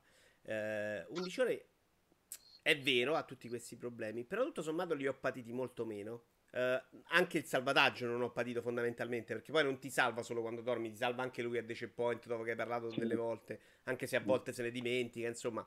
Però tutto sommato è, è, è probabilmente meno intransigente di quanto mi aspettassi. Cioè, quando sento parlare di Dark Souls, mi aspetto quella roba lì fastidiosa eh, sì. che vuole farti male. Questo gioco in realtà è molto più gioco di quanto mi aspettassi all'inizio. Dark Souls cioè, che però salva in ogni momento, eh, ricordiamolo. Eh? Ah, cosa... No, c'ha, c'ha, queste cose. Ma l'idea di farti salvare quando dormi non è un'idea nuova, eh. Cioè, cioè, è la cabina no, di Yakuza no, che poi no, hanno tolto infatti. col tempo. Insomma, ce, ce le hanno tanti giochi, ce li hanno sempre avuti ed è una roba per non farti fare cazzate ogni 3 secondi con F5 che tipo in Dishonored eh, cambia completamente stravolge il gioco il salvataggio continuo perché poi tu fai, fai, tutto un altro tipo di gioco probabilmente no? quando sai che, che rischi di sbagliare aggiungi tensione no? I, i survival loro sono stati distrutti dai salvataggi infiniti Resident Evil 7 tu avevi paura poco di morire ti cagavi anche Resident Evil voglio dire e quindi cambiava un po' tutto certo. ehm mi sta piacendo, però mi piace anche questo ritmo molto rallentato, però, che Michele invece sta dicendo lo, lo sta odiando. No, guarda, ma non è un problema il ritmo rallentato. Mi piace l'idea del ritmo rallentato, ma se poi questo ritmo rallentato viene completamente ucciso e spezzato eh, da uh, alcuni bug, guarda, andando più avanti. Eh, sono, ci sono alcune cose veramente allucinanti. Eh, quando, per esempio, vai a fare eh, gli attacchi, per fare proprio i combattimenti contro, contro altri eserciti e lì praticamente eh, i combattimenti sono, eh, come dire, vivono di vari, di vari step. Eh, se il gioco, dopo che ti sei fatto 20 minuti di battaglia, si va a rompere in un certo No, no, eh, ma è chiaro quello che dici te, è... Cioè, è una cosa davvero esci fuori di testa, perché io posso accettare il fatto che il gioco sia lento, il ritmo sia blando e che le cose te le devi faticare, ma se poi tutto questo procedimento, eh, tutto questo lavoro e questo sudore che ci hai messo viene inficiato da un, uh, da un cazzo di, di, di di bug, eh, chiamiamolo come cazzo vogliamo, e quindi devi, sei costretto poi a ripetere tutto quanto, è un problema. Ma è successo anche aspetto... a me in una sessione e capisco quello che dici, sono d'accordo. Ora, a parte quello che spero che risolvi, probabilmente ci stanno lavorando, alcune cose andranno sistemate. Sì, ma Siamo d'accordo che non doveva uscire così, assolutamente. Eh, c'è da dire però che questo ritmo in generale, molto lento, questo, questo dare peso alle azioni anche stupide, cioè sei andato in un bosco, ti cerchi uno, senti un po' i rumori di contorno, cammini, fai la ronda nel paese, secondo me i passi qui hanno proprio, cioè le azioni anche banali hanno un peso che negli altri giochi non hanno. Infatti, in 10 ore, fondamentalmente, se ti devo raccontare cosa è successo, non è successo un cazzo. C'è il, il, il climax iniziale, poi ci sono 10 ore in cui probabilmente sono semi-tutorial camuffati. Però ho avuto delle sensazioni molto forti. Cioè, ho idea di aver fatto delle cose. Il fatto di non andare lì a combattere con tutti, ma che se il nemico sai che è forte, dici no, sto cazzo che ci vado il fatto che prima di rubare c'hai paura perché sai che poi succedono tante rotture di palle in più, anche se non ti vedono. Cioè, è tutto un modo che ti fa vivere, secondo me, molto più personalmente, proprio come un gioco di ruolo, questa esperienza. Sì, assolutamente. Guarda, a me, a me ha ricordato... Scusa, vai, vai. No, a me ha ricordato molto... Mi ha ricordato, diciamo, l'atmosfera, o perlomeno quando giocavo Gothic, quando giocavo Ultima, quando giocavo Morrowind Eh, adesso non so. annuisco con estrema violenza. Si è eccitato Antonio, eh? cioè, Antonio ha avuto un sorriso in eh, faccia. E questo mi ha, mi ha, detto Gothic, ultima e Moro la stessa frase. Adesso vado a toccarmi in mano. eh, a, me, a me è ricordato... Così. No, però Gothic te l'appoggio come... per molti motivi. A, guarda, a me è ricordato come atmosfera, non so se qualcuno di voi ha giocato, ma è veramente una roba, una roba vecchissima. Eh, Conan della System Editoriale per Commodore 64, eh, che era un gioco fon- testuale. Un, ah, un l'avventura, l'avventura testuale, come no? Eh, sì, eh, ma è andato sono... le prime tre, tre, tre schermate, credo. No, ci ho giocato un sacco da ragazzino, davvero è stata... Cioè, Conan della System Editoriale. Ah, no, ho capito, ho capito, ho capito. Oh, mi confondevo con un altro, sì, sì. Ci ho imparato, imparato, a leggere su quel gioco. Le ore, è un po' anche a videogiocare, ci sono i vampiri, ci sono i licantropi, se non sbaglio, davvero stiamo parlando di una roba vecchissima, che qui non ci sono. Sì, sì. Cioè, Però mi ha regalato... Viola? Uh, sì, sì. Eh, questo è uguale a Deliverance, te l'ha ricordato a te? Come mi ha, dato, mi ha dato questo tipo di sensazione, cioè l'idea di stare no, a giocare veramente... Lì, non è quel Conan lì. Ah, ok. Sembrava strano, cazzo. No, è tutto roba... Eh, è tutto in, testuale, è un incrocio fra un GDR tipo D&D e un libro game, una serie di... di, di, di... Però mi ha, eh, mi ha, dato davvero la sensazione di giocare di ruolo, cosa che effettivamente magari sì. non hai in avventure come The Witcher 3, eh, che Ah, comunque in effetti un poteva chiamare anche in un altro nome completamente- porta alla stessa cosa. Qui sai sembra di fare una cosa molto molto che, che- che- che ha delle conseguenze che ti sposti in un certo modo Sì, sì. Oggi ci sono delle cose fantastiche, dei personaggi assolutamente fantastici man mano che testi vai. tradotti da Antonio Pizzo. non so se l'abbiamo detto qui no mai Ah, no, sono Antonio Pizzo e il TFP Service hanno tradotto Eh, Eh, no, sì, sì, diciamo che il eh, TFP Service che da un annetto si, come dire, avvale dei miei umilissimi servigi di traduttore. Non è, non, non è che l'ho tradotto da solo. salutiamo il TFP Service che ci ha fatto e, anche e ha lavorare fatto passi, So- e ha- sotto e ha- fatto la- passi, passi in avanti sulla traduzione del TFP Service, considerando che credo di aver tradotto qualcosa dallo spagnolo per il TFP Service 15 Ah, ma anni magari, fa. magari l'avrei Sì. tradotto pure per me quando stavo a Play Generation. Da no infatti l'abbiamo tradotto per Play Generation Perché, perché lo, lo spagnolo era roba nostra. Cioè perché sì, loro la versione spagnola anch'io ho tradotto delle cose dallo spagnolo probabilmente. Però, eh, guarda, è, eh, è davvero un pe- io sono convinto che Kingdom Come diventerà tra, tra uno o due anni, perché comunque ha venduto tanto e le idee sono buone e c'ha veramente delle cose ottime. Diventerà eh, un gioco fatto, finito e sicuramente importante eh, pure per l'industria. Eh, però al momento è una roba da early access, cioè non è un gioco finito e Sì, completo. sì.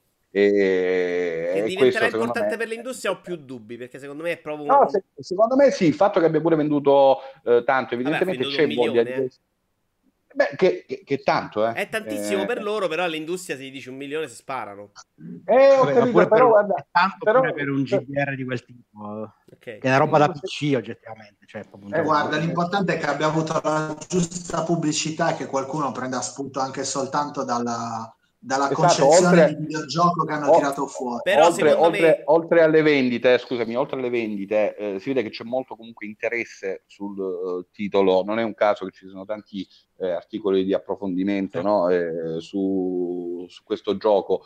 Eh, questo vuol dire che c'è comunque molto interesse. Eh, guarda, sembra un caso, una cosa che non vedo mai, però tra, i- tra gli articoli più letti poi dei vari siti eh, c'è Kingdom Come, c'è veramente molta curiosità su questo, su questo gioco qui. Credo che chiaramente molti, giustamente, eh, abbiano paura ad approcciarsi al gioco perché eh, se ne stanno sentendo di cotte di crude, però credo che ci sia davvero tanta curiosità di eh, vivere un'avventura eh, di questa risma eh, con un contesto storico particolare, un modo di raccontare e di giocare sicuramente diverso e atipico rispetto agli altri giochi. C'è da dire una cosa, tante scelte di design che vengono poi idolatrate, eh, molte volte sono o debug oppure eh, è, roba, è roba in realtà eh, secondo me vecchia, eh, nel senso che magari l'innovazione a volte eh, è in realtà una certa eh, è roba obsoleta rispetto a, quello che è il videogioco moderno. Velocemente scusami dammi due che- parole sui combattimenti poi ci dice qualcosa Daniele e andiamo oltre dai allora, i combattimenti non sono, sono, sono belli, eh, soprattutto all'inizio mi sono piaciuti molto. In realtà è un sistema di combattimento che funziona molto nell'uno contro uno, cioè nel duello eh, funziona. Il problema, I problemi nascono quando invece eh, ci sono più nemici o, o appunto nelle, nelle, battaglie ad ampio, ad ampio raggio, quando, eh, quando vai ad affrontare un esercito insieme al tuo esercito. Là si vedono un po' i limiti invece del combattimento che forse non, proprio com- per come è pensato non si adatta bene a quel tipo di situazioni, anche per via, almeno su console, eh, di, dei problemi di frame rate di input lag eh, nei, nei, comandi. Faccio un esempio, mi sono ritrovato, eh, ed era quello il salvataggio, perché sennò dovevo andare veramente a rifarmi un'ora e mezza di coglioni, di cazzi vari, a dover affrontare un nemico, un combattimento obbligatorio ai fini eh, della trama, diciamo un boss, ecco, mettiamola così. Uh, ho fatto dieci tentativi, nulla, niente, mi fotteva, mi distruggeva, non riuscivo proprio. Eh, tra l'altro il gioco, l'engine faceva, il motore faceva proprio fatica a, a reggere, eh, con questi rallentamenti che davvero mi facevano sudare, che mi rendevano la vita difficile, il pensiero intanto di dover rifare tutta una parte incredibile per poter livellare mi faceva stare male. Alla fine mi è venuta la genialata, invece di combattere con la spada ho cominciato a usare l'arco e, e, e, l'ho chiuso subito il combattimento, ma il fatto di utilizzare l'arco in una situazione in cui in realtà non si, non si sarebbe dovuto utilizzare e di avere questo vantaggio enorme rispetto al combattimento con la spada eh, è andato un po' a rompere la, la magia eh, del, del, realismo e del fatto che sia un gioco, come si dice, duro e crudo. In realtà c'ha proprio problemi comunque di bilanciamento, di livellamento in alcune parti. Eh, in alcuni contesti. Daniele, vuoi dire due parole anche tu su Kingdom Come? Sì, che so, nel senso a me ha colpito tantissimo, uh, so, anche sotto un altro punto di vista che passa leggermente in secondo piano, ovviamente per via diciamo, di, di questa novità. Uh, il lato prettamente tecnico, non tanto di uh, potenza, ecco, più dal punto di vista delle musiche, dell'inquadratura, della fotografia, dello studio della frase d'effetto su inquadratura. C'è una, una ricerca ben costruita, ecco, comunque anche da questo punto di vista hanno un... Uh, hanno buon gusto, ecco, questi, questi ragazzi, soprattutto ecco, nelle scene magari mh, particolari più struggenti, uh, che non starò qui a dire per non rovinare la sorpresa a nessuno, uh, si sente proprio anche uh, la pesantezza nel doppiaggio nel, della situazione, nel, con la musica, l'inquadratura, eccetera, eccetera. Ecco. Questa è una cosa che aiuta moltissimo nell'immedesimazione grazie anche a tutto, a tutto il resto, a tutto il resto, a, que- a tutto quello che c'è, ecco. Ti fa veramente sì, guarda, giocare ehm, ha, le migliori foreste mai viste, secondo me, in un videogioco, eh, nonostante i problemi tecnici, però hai davvero la sensazione di essere, mh, di essere lì. Cioè, gli alberi hanno una pesantezza uh, particolare. Eh, sì, sì, l'animazione. È difficile tutto. da spiegare, è difficile da spiegare, però sì, la fotografia, eh, l'utilizzo anche della, uh, delle luci, eh, c'è uno studio dietro comunque importante, come se ogni scorcio davvero fosse stato pensato e disegnato prima per dare eh, delle sensazioni particolari. Però, ripeto, è un peccato che tutta questa roba qua venga poi rovinata da alcune cose, perché in un contesto in cui ogni cosa tra devi sudare, eh, in cui eh, il, il, ritmo è così blando, in cui c'è tanto realismo, in cui ci sono tanti cazzi che puoi sopportare tranquillamente. In questo contesto qui, così particolare, se poi arriva il momento in cui si rompe, la magia crolla crolla tutto e, e, quello che diventa fatica eh, e passione si trasforma poi in frustrazione. Questo è un peccato perché sono, è roba che si può risolvere perché la base è buonissima, però hanno bisogno, ci vorrà tempo per risolvere. È un gioco non, non finito, è ancora in sviluppo. Va benissimo. Uh, Daniele, tocca a te, mi sembra, vero? Sì, mm, io ho giocato molto poco questo periodo, come al solito. Mm, più che altro, ecco, magari abbiamo provato Ant. Ant, parla, ne parla perché è molto interessante. È uscito in Early Access eh, il gioco di Crytek, no? Sì, siamo, l'abbiamo preso per provarlo, non siamo riusciti a provarlo insieme okay. per uh, vari bug.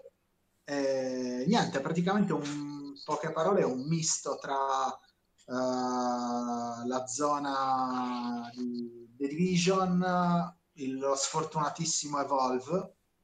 E, Ecco, diciamo la commissione. Con elementi dicono molti di Battle Royale, anche se io non ho ben capito a questo punto. Sì, vabbè, Battle Royale nel senso può ricordare un pochino, cioè può ricordare, nel senso uno dei capostipiti, il capostipite è stato Daisy in cui univa il PvE, quindi il giocatore contro l'intelligenza artificiale insieme al PvP, giocatore contro giocatore, quindi ecco, eh, per quello probabilmente ricorda un uh, Battle Royale anche magari per la grandezza dello scenario, eccetera, eccetera.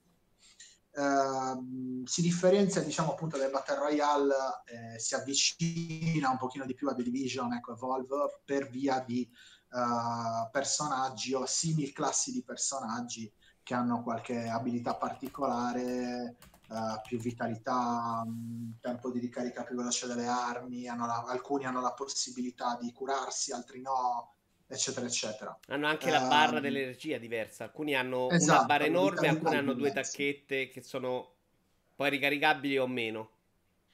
Sì, sì, esattamente. E, ecco, il gioco praticamente funziona.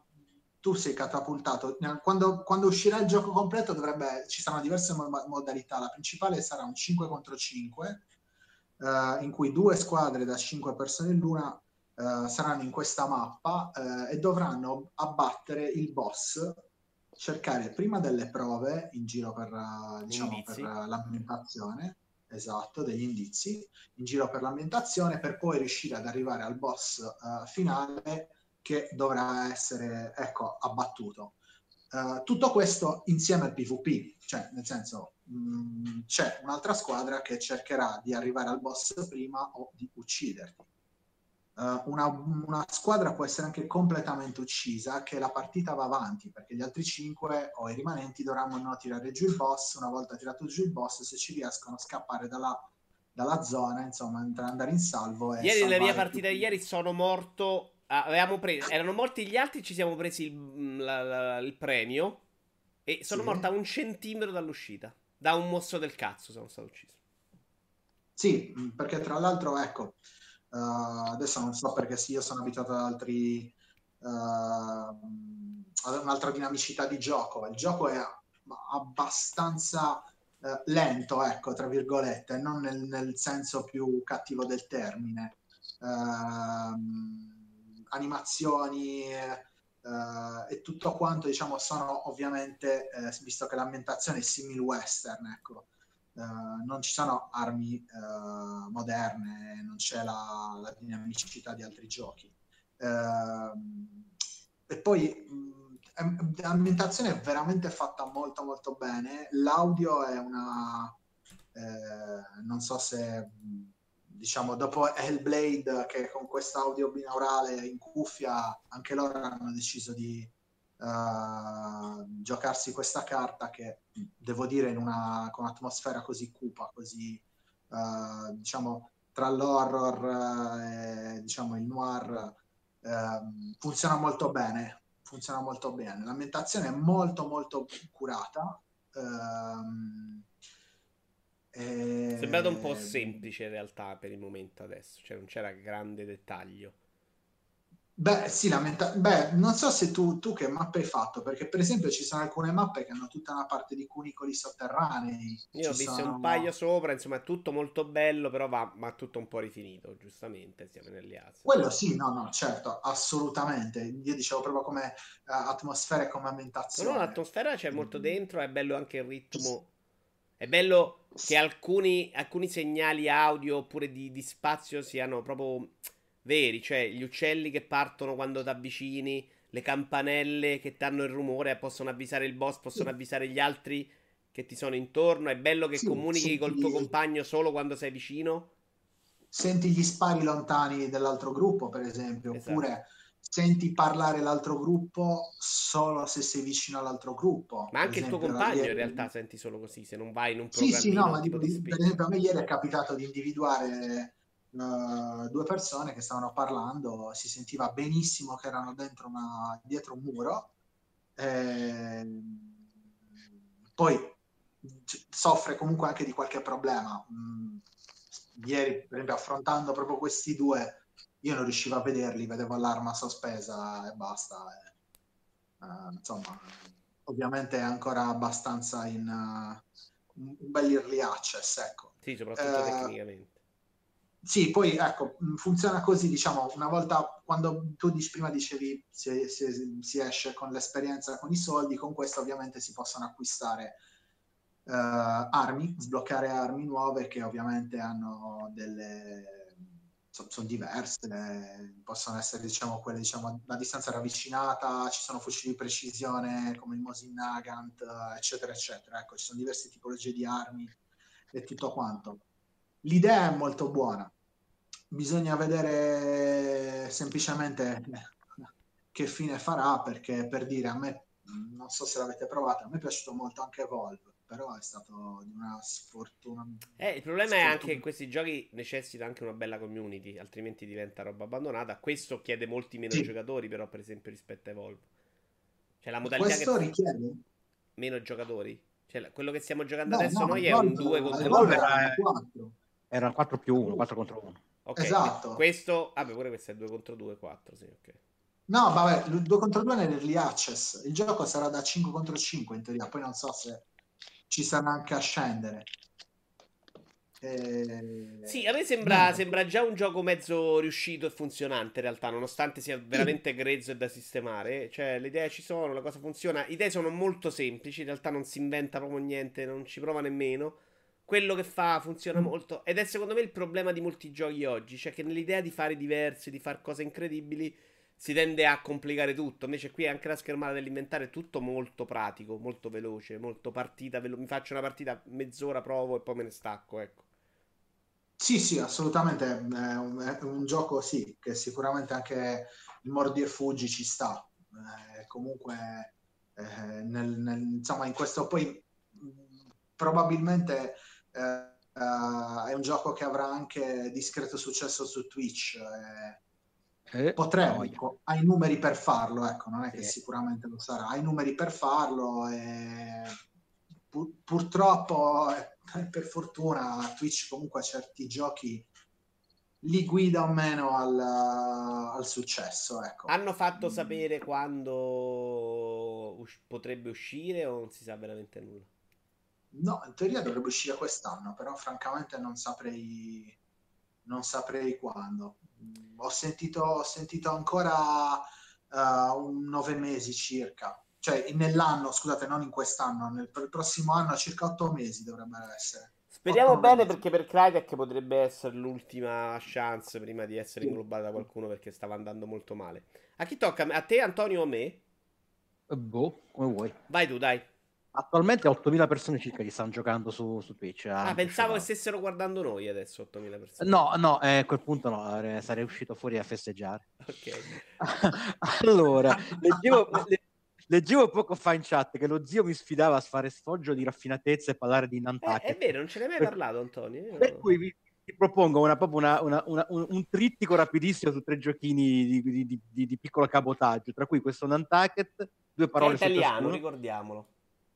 Vagant e, e Rustlick Paradise. Ma dimmelo uno per volta, però te voglio bene. Allora, Nantucket, Nantucket. Questo, no, questo lo posso copiare da Ma siamo sicuri che sia italiano? Stato che sia italiano non mi... Non, è italiano, italiano, te l'ho già detto l'altra volta, me l'hai confermato pure tu, porca miseria. Ah, era, era Nantucket, perché pure un altro gioco mi ricordo. È quello di Moby Dick, era italiano. È quello di Moby Dick questo?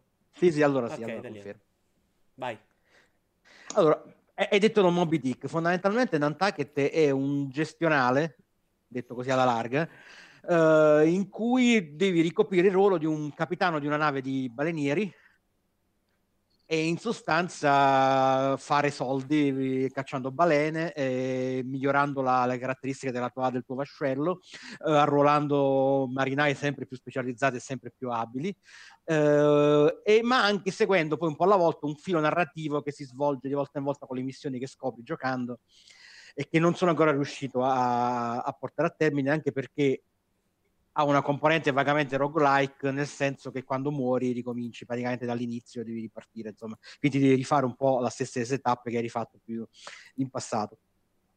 Ehm, dicevo, gestionale è un gioco che consiste fondamentalmente in due fasi. Una fase in cui si trovi parcheggiato, ormeggiato, parcheggiato, ormeggiato in un porto di una città, di una delle varie città della mappa, e in questo, in questo frangente puoi eh, recarti una locanda per arruolare nuovi, nuovi, nuovi eh, marinai ognuno dei quali può essere assegnato a un ruolo specifico sulla nave e a, un, una sezione specifica della nave. Per cui c'è quell'addetto all'arpione, c'è l'addetto al timone, c'è l'addetto alla, alla, cambusa, che ognuno di questi fornisce una serie di bonus diversi a seconda del, di quanto siano bravi e di come li hai posizionati.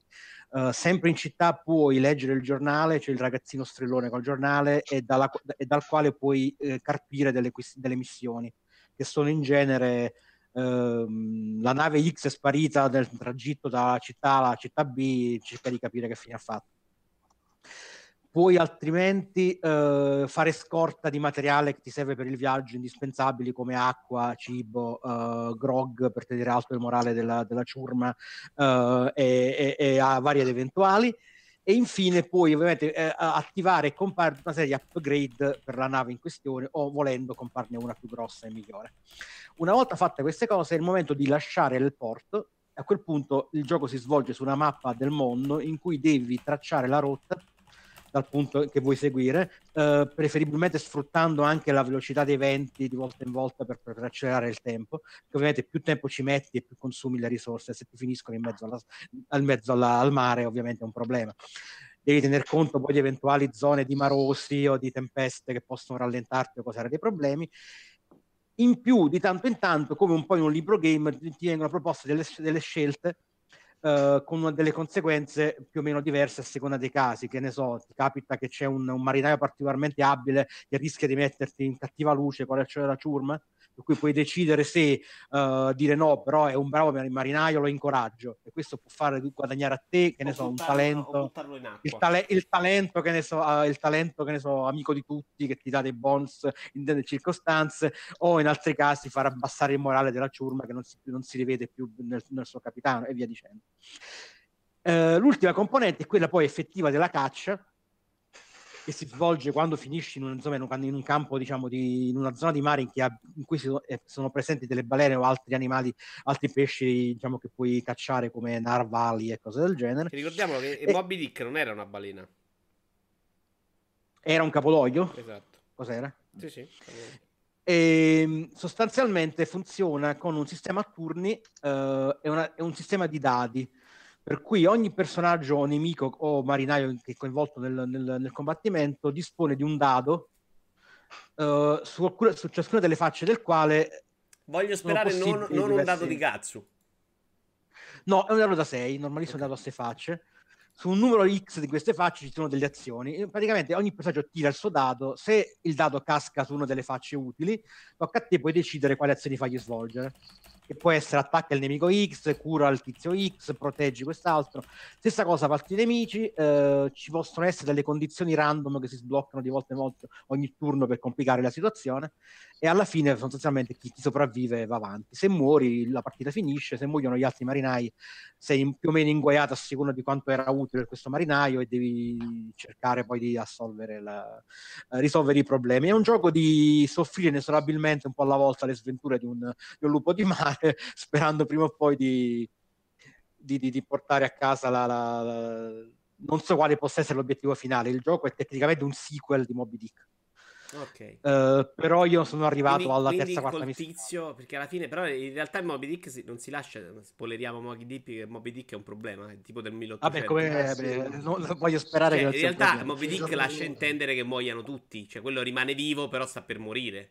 E qui c'è un, diciamo, un tizio che è sopravvissuto a, probabilmente alla storia di Moby Dick che, che, che, racconta la caso, storia. Okay. Non si capisce bene il legame ancora col libro quale sia, non l'ho capito ancora particolarmente. Poi Moby Dick l'ho letto secoli fa, non mi ricordo assolutamente una mazza. Eh, e niente, è un giochino molto lento a ingranare e ha il difetto che, te, che ti tocca poi ripetere molte volte più o meno le stesse cose però se, se, a uno piace questo genere di gestionale ha una profondità non, non banale ehm, una, e quindi tutta una serie di meccaniche che, che, hanno il loro perché.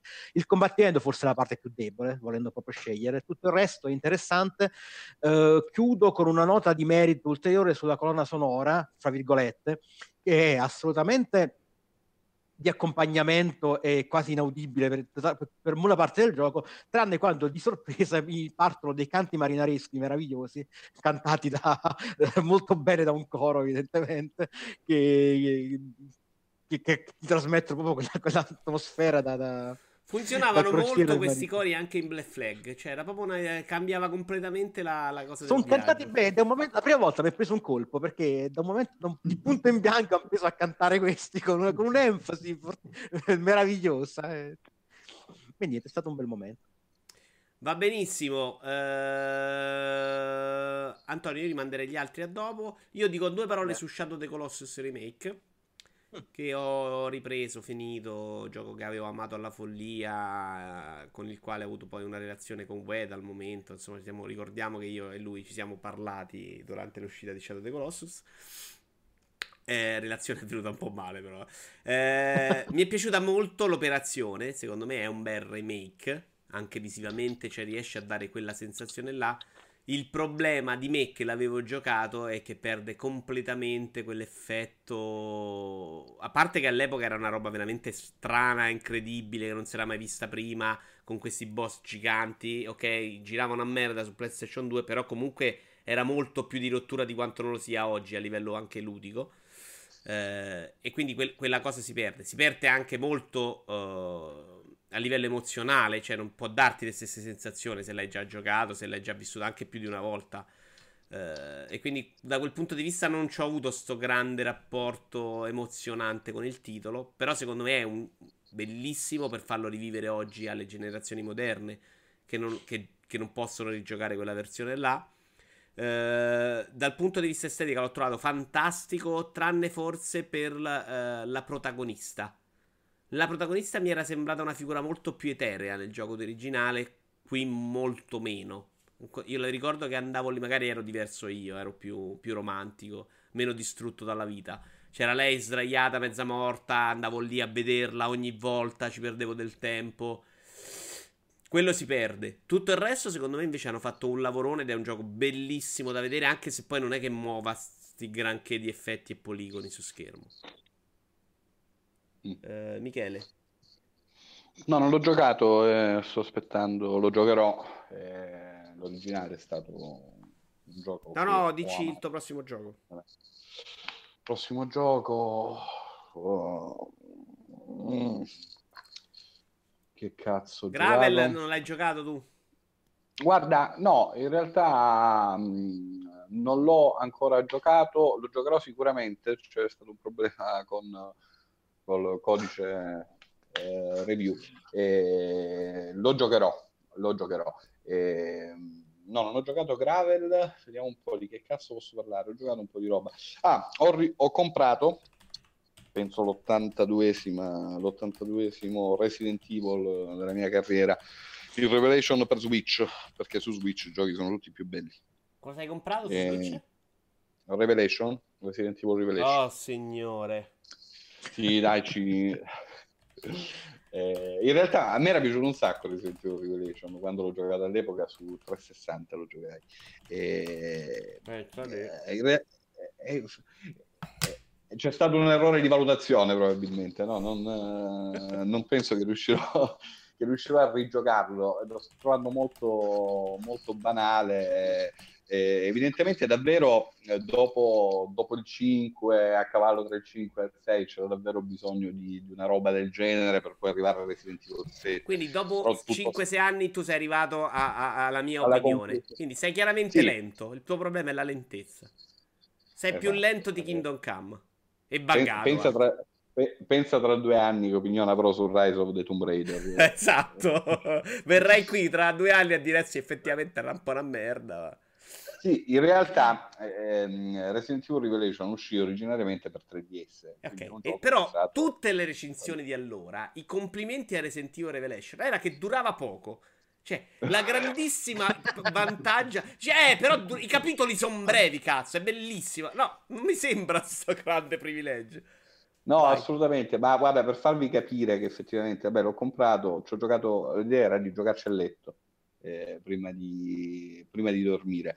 Eh, ci ho giocato una mezz'oretta, mi sono addormentato e per le notti successive, per, per dieci giorni, non l'ho più considerato. Ci ho rigiocato ieri eh, in fila, in, in sala d'attesa dal ginecologo, eh, ma niente, poi ho preferito chattare col cellulare, quindi dopo cinque minuti. Quindi Da- chiaramente... Dal ginecologo chiaramente- dove tu vai ogni settimana per cose tue. Per farti colare la passerina, ok. Eh, assolutamente, assolutamente. Senti, niente, ci fanno una quindi sì, domanda, visto fu un non hai molto da di dire su questo gioco. Ok. No, niente. Ci chiedono se hai finito Mass. Effect Andromeda, però mi sembra di sì, no? Sì, ho finito, non pure parlato, l'ho finito in pochissimo tempo, cioè mi è durato meno di Uncharted, per dire, ce l'avrò finito in una quindicina d'ore, l'ho apprezzato tantissimo, giocato come se fosse Saltando un tutti i action. pianeti tu, fondamentalmente. Ah, assolutamente, un action sparamuretto, ho fatto solo la, la campagna principale, mi è piaciuto un sacco giocandolo così, cioè davvero va inteso come action, probabilmente come gioco di ruolo, cosa che non l'ho giocato in quel modo, probabilmente mostra, mostra i suoi limiti e quant'altro, poi non è che sia un fan della eh, trilogia originale, ci avevo giocato solo, avevo giochicchiato solo un po' il primo, quindi nel- in questo contesto a me è piaciuto e mi è piaciuto discretamente, cioè, l'ho, l'ho trovato proprio divertente, cioè mi è piaciuto proprio il gameplay. Belli scontri, e si No, no, ma spara la, bene. la- lo, spara, lo spara non era male, la trama principale era terribile, il No, contorno no, da cinese non, ci penso, non ci penso neppure a giocarlo in maniera seria, tra virgolette. Quindi giocato secondo me come, come action eh, è, è più che ok. Però Sicuramente scusa, meglio. eh, prima di andare avanti, visto che hai detto del ginecologo, qual- qualcuno è già arrivato alla conclusione. Dai l'annuncio ufficiale a questo punto. Sì, divento papà. È la quarta Complimenti. generazione, quarta generazione di politici Ah, in però, così. Auguri. Ah, non avete capito del Auguri. ginecologo? Cioè, pensavate che ci No, andasse... eh, no, no, per- mi ero perso la cosa, devo dire, me l'ero perso. La qualche malattia venerea o roba del genere. Ti faccio solo una domanda. Tuo figlio è già iscritto, cioè prende già la pensione da deputato o lui ancora no? Il vitalizio. Non so, non mi interesso di queste cose. Non Eh. non è un mio problema la politica. Beh, comunque è, è- è femmina Ah, è femmina, ok. Ecco. e, e si chiama Linda. eh, Nella pancia pesa già un chilo e nove, qualcosa del genere. Un Quindi saluto è- alla è già- mamma, anzi, eh, dai, un, un auguri anche a te. Giochiamocela così. Si spera, si spera. Poi, eh, ovviamente, magari tra un anno starete a parlare di me che sono scappato in Giappone. Vabbè, tanto to- insomma, ca- campa bene lei se te ne vai, anche meglio. Ma tu- l'avrà pensa- sposato solo tu- per i soldi, probabilmente. Pensa che avevo un biglietto pronto per il 13 marzo per, per Tokyo e non ci sono andato per senso di responsabilità. Pensa Ma che pa- padre modello, guarda. che, pa- che papà modello, modello. Chi cazzo ci andavi in Giappone? Eh, indovina. Con Valerio? E certo. Lo stai mandando da solo adesso? No, non va neppure lui. Aspettiamo l'anno prossimo. Andiamo l'anno prossimo e festeggiamo. Saluto anche a Valerio. Eh, Daniele, che sta andando in Giappone, tra l'altro, anche lui per il viaggio di nozze. Si è sposato otto anni fa, ma ci va Ah, adesso. ah, in viaggio di nozze perché stavo già per darti dei consigli su alcuni localetti, ma lasciamo perdere. No, direi che i consigli non chiederli mai a Michele, sinceramente. Non si sa mai che possano servire. Guarda, c'ho, c'ho un sacco di amici, di amiche eh, simpatiche. C'ho un amico DJ che ho conosciuto l'ultima volta, Ryu, è veramente simpaticissimo. Sta pure ammanicato con la Yakuza. Questo. E quindi, se vuoi, Ah, passi il contatto. No, però è una Vabbè, persona in gamba. Una mano può sempre servire lì, ecco. Tutto fa Sì, brodo. Vai, Daniele, No, prossimo gioco. Guarda, io ho provato un'oretta Vermintide 2, che è disponibile provato la beta, su ok. tuo Steam. Ah, tu te l'hai comprato, posso anche giocarlo proprio adesso, ottimo. Sì, però non possiamo giocare insieme, No, ovviamente. questo è vero. Eh, Però se la sera smetti di giocare e rompere il cazzo, perché magari faccio delle live in cui annuncio Kingdom Come, invece non posso giocarlo perché te lo stai giocando tu e l'hai comprato tu, è un po' scortese. Ma no, ma io non gioco mai Kingdom Come, quando lo gioco? No, ma non serve che giochi Kingdom Come, serve che sei su Steam, non devi rompere i coglioni, fai contenta tua moglie e stai lì a rompere il cazzo. Ma sì, ma la faccio sempre contenta, contentissimo. Vai, allora. Vermintide 2, l'ha giocata anche Antonio la beta un pochino e basta. Sì, io ho fatto qualche partitella, sì. Sì, eh, niente, io ho giocato parecchio al, al primo. Mm, grandi sostanziali differenze, ecco, non ce ne sono. Uh, Uh, diciamo so, ci sono state parecchie migliorie ecco, dico sulla tipologia di gioco per chi non lo sapesse è una sorta di Left 4 Dead 2 in salsa Warhammer 40k uh, anche notevole senza... tecnicamente devo dire non me l'aspettavo senza sì, 40k mi sa eh. come? senza 40k solo Warhammer ah sì scusa no perché mo stavo pensando che io giocavo al 40k hai ragione perdono 40k Warhammer, sarebbe fantascientifico sì. vero? È la versione sì, quello, sì, quello con gli Eldar, eccetera, eccetera. So più io ormai di te, Daniele.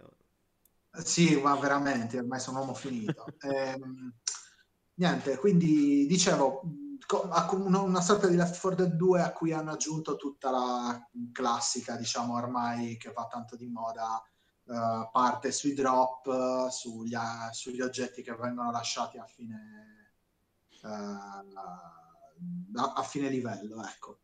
Uh, sicuramente mi è sembrato di, di, notare una maggiore varietà nelle classi per quelle poche che ho provato.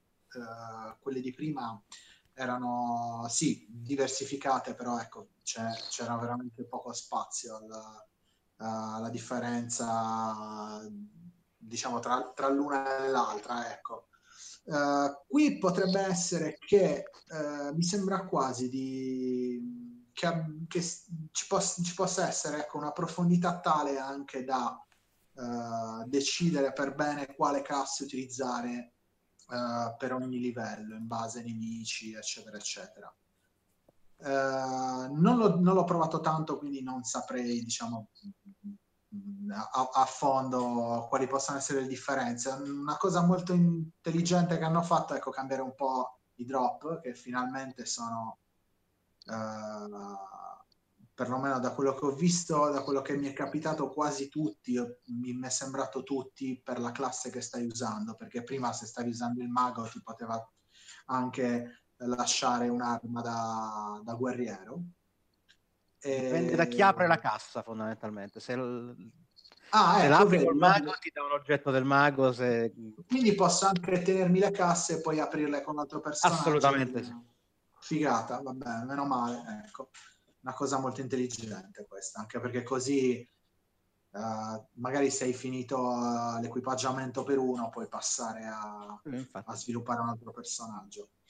Uh, tecnicamente è molto notevole, soprattutto ecco, l'illuminazione, la quantità di cose a schermo, ma mh, sì, ok, io ho una 1080 per carità, però non ho, cioè, tutto al massimo non mi è mai sceso sotto i 100 fps, è veramente, è veramente, veramente notevole.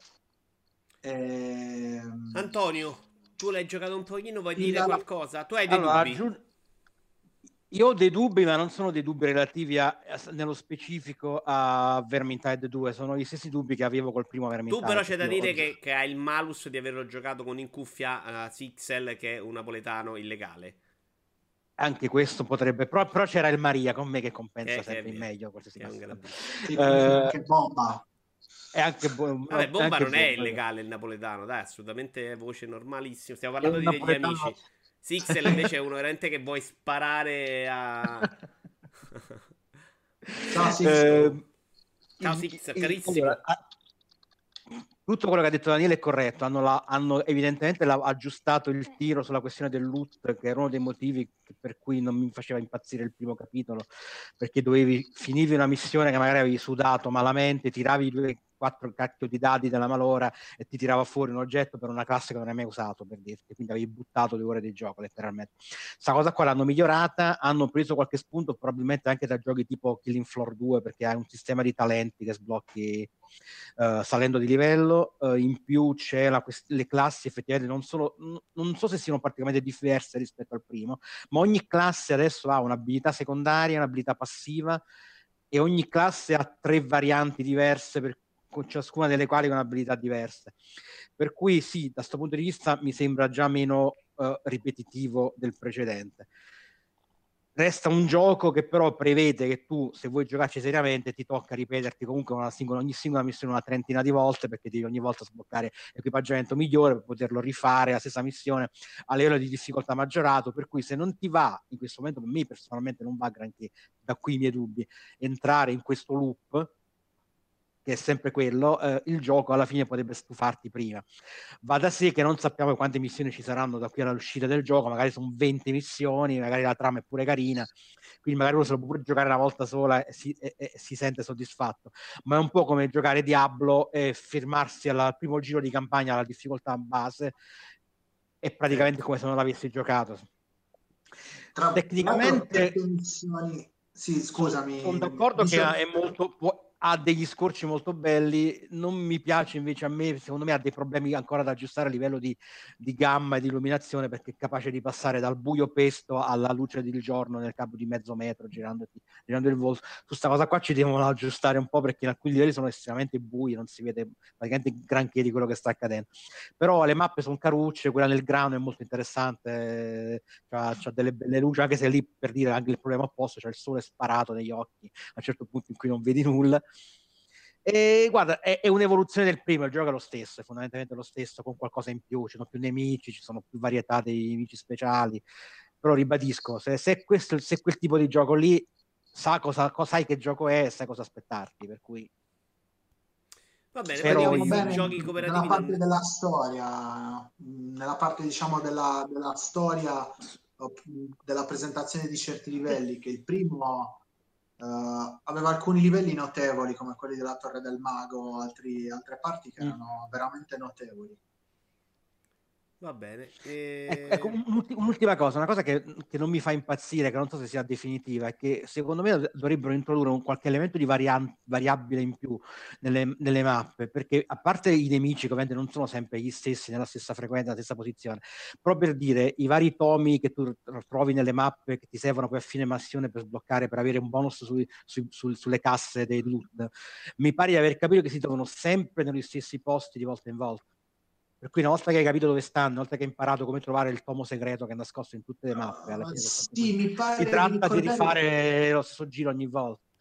Mi Secondo pare di ricordare che nel primo ci fossero tipo una decina di posti e girassero a rotazione, a rotazione. Ok, sì. questo potrebbe già variare un po' la cosa perché sennò anche lì secondo me dopo un po' ti stanchi. Va bene, ecco il Maria. Abbiamo appena parlato di te, il Maria. Sono contento che sei arrivato. Non abbiamo parlato male, però il raffronto era con Sixel e quindi ok, ne sarebbe uscito vincente un po' chiunque. Eh, Antonio, c'hai un altro giochetto di cui parlarci te? Poi magari diamo due parole sul Discovery Tour e poi magari Guarda, ci allora io mi, io mi, terrei, mi terrei vagante per la prossima volta, così, così si gioca. Okay. E direi, ne abbiamo già parlato di Salt and Sanctuary nell'ambito di Noi Giochiamo? E che cazzo? no, ne vogliamo parlare? Ne parliamo? Cioè, parliamo. Riparlane, Parliamone brevemente, dai, perché sono riuscito finalmente a riprenderlo, a finirlo.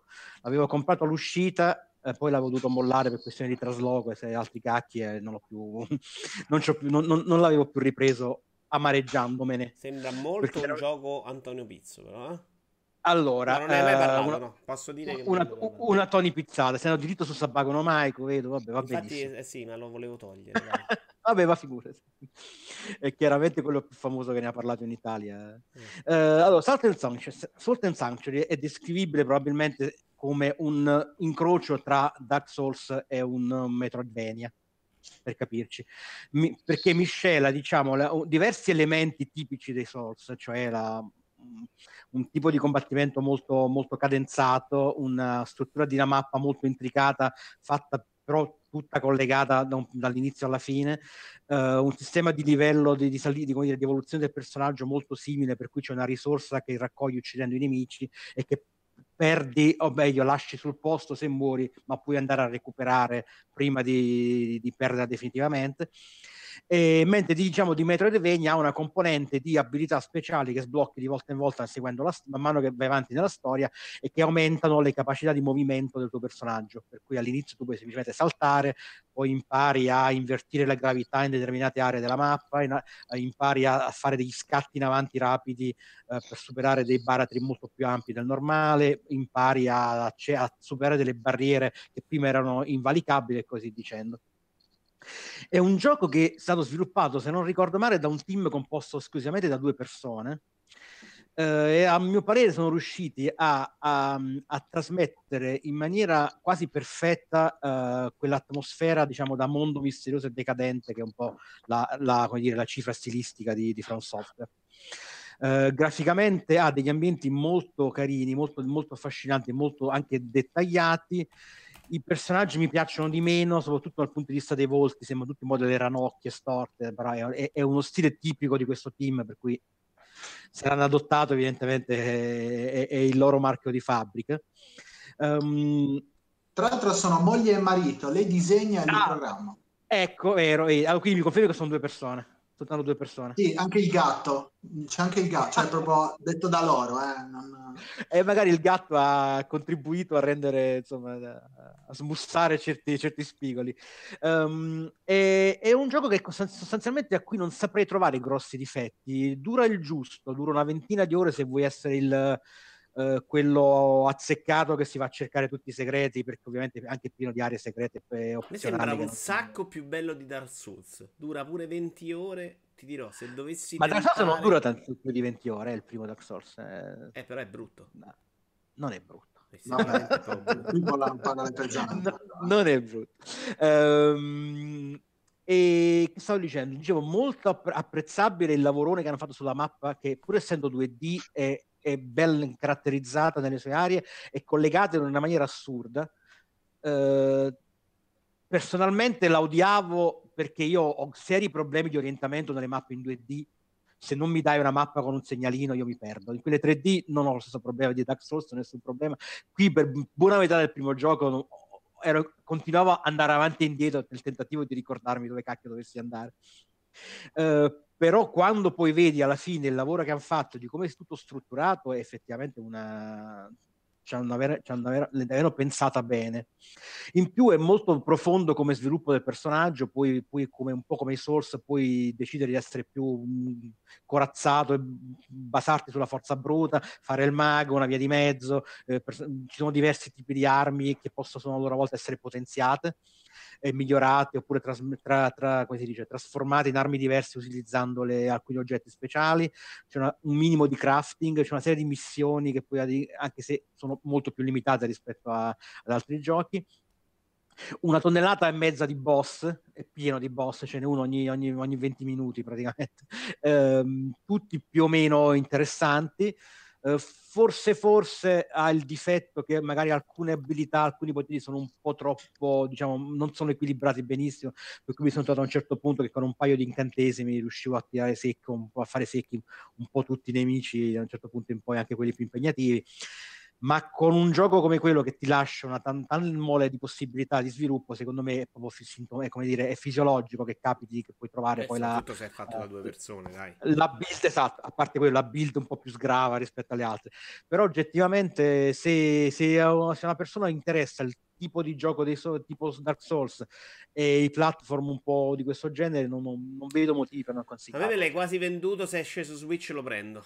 È un gioco impegnativo, oggettivamente impegnativo, sì. però impegnativo a modo giusto perché ti dà quella sensazione poi di, di, di aver trionfato su un, su, un, su un, ostacolo insormontabile che ti, poi ti dà la forza di andare avanti per, per il resto del gioco. Ma allora, su PC è uscita la COP per caso? Perché quando... No, la COP PS4... è sempre in locale, è sempre in locale però su PC. Ah, ok, no, perché quando uscì per PS4, che lo giocai per PS4, mi ricordo che annunciarono la coop online per PC nella prossima uscita. Ma... Okay. No, no, che io sappia, no. L'ultima volta che ho controllato mi sa che era ancora un locale. Ok, io passerei a chiudere con il Discovery Tour di Assassin's Creed, di cui si è molto parlato. Michele, tu sei riuscito a dargli un'occhiata? Assolutamente no. Non ok, si tratta ne... di questa modalità di Assassin's Creed uh, senza il videogioco in cui in teoria dovresti... Senza, senza i capezzoli peraltro. Senza, senza i capezzoli abbiamo scoperto. Anche se poi sono stato abbastanza poco critico con questa storia dei capezzoli, come ho detto più volte, se il problema reale è vendere la versione standalone eh, e abbassare il peggi ci sta. Alla fine ma che cazzo vuoi dire sì, una stronzata. Guarda queste sono, sono cose eh, abbastanza assurde. Ora non l'ho visto non ho interesse nella cosa. Penso possa essere interessante. Magari a 12 anni avrei fatto follia per una roba del genere. Però è veramente una cazzata eh, ed è un peccato eh, che che il media venga trattato in questo modo. Però perdonami, il problema va modificato non in Ubisoft che fa questa scelta, ma nel Peggi che ha quei paletti. Sì, beh, non lo so, probabilmente una, un, altro, un altro publisher eh, l'avrebbe trattato in maniera diversa la cosa. Beh, sai o... che penso proprio di no, perché il loro obiettivo è di rincoglionire qualche professore del cazzo di scuola elementare, terza media, convincerlo a portarlo nelle scuole tipo caramelle drogate per sì, poi vendere capito, però, però, è un po' triste. Quindi cosa, il professore magari va a guardare il peggi, no, 14 non posso portarlo. Cioè, è certo che è triste. Capito, però... ma, ma, no, ma, ma, non può essere, eh, cioè in nessun altro media può accadere, a parte il videogioco, che un'opera d'arte venga, venga In realtà sta avvenendo nella realtà delle opere d'arte. Non molto tardi tempo fa è stato rimosso un video da un museo perché per il movimento MeToo, quindi secondo me è un eh, po' al limite anche questo credere... un video, però, però non, eh, se ci pensi è immaginabile che sia un libro di storia dell'arte. Per... No, no, un libro nel museo, il quadro non andava no. bene perché c'erano delle donne nude, un quadro famoso adesso no, non ricordo no. di chi.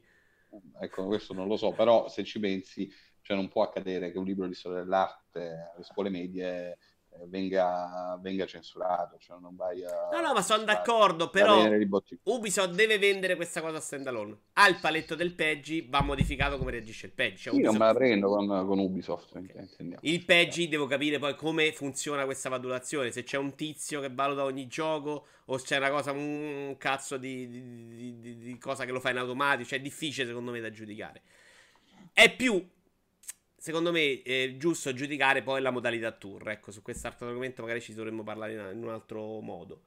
Uh, la modalità tour, secondo me, è quella che invece non funziona.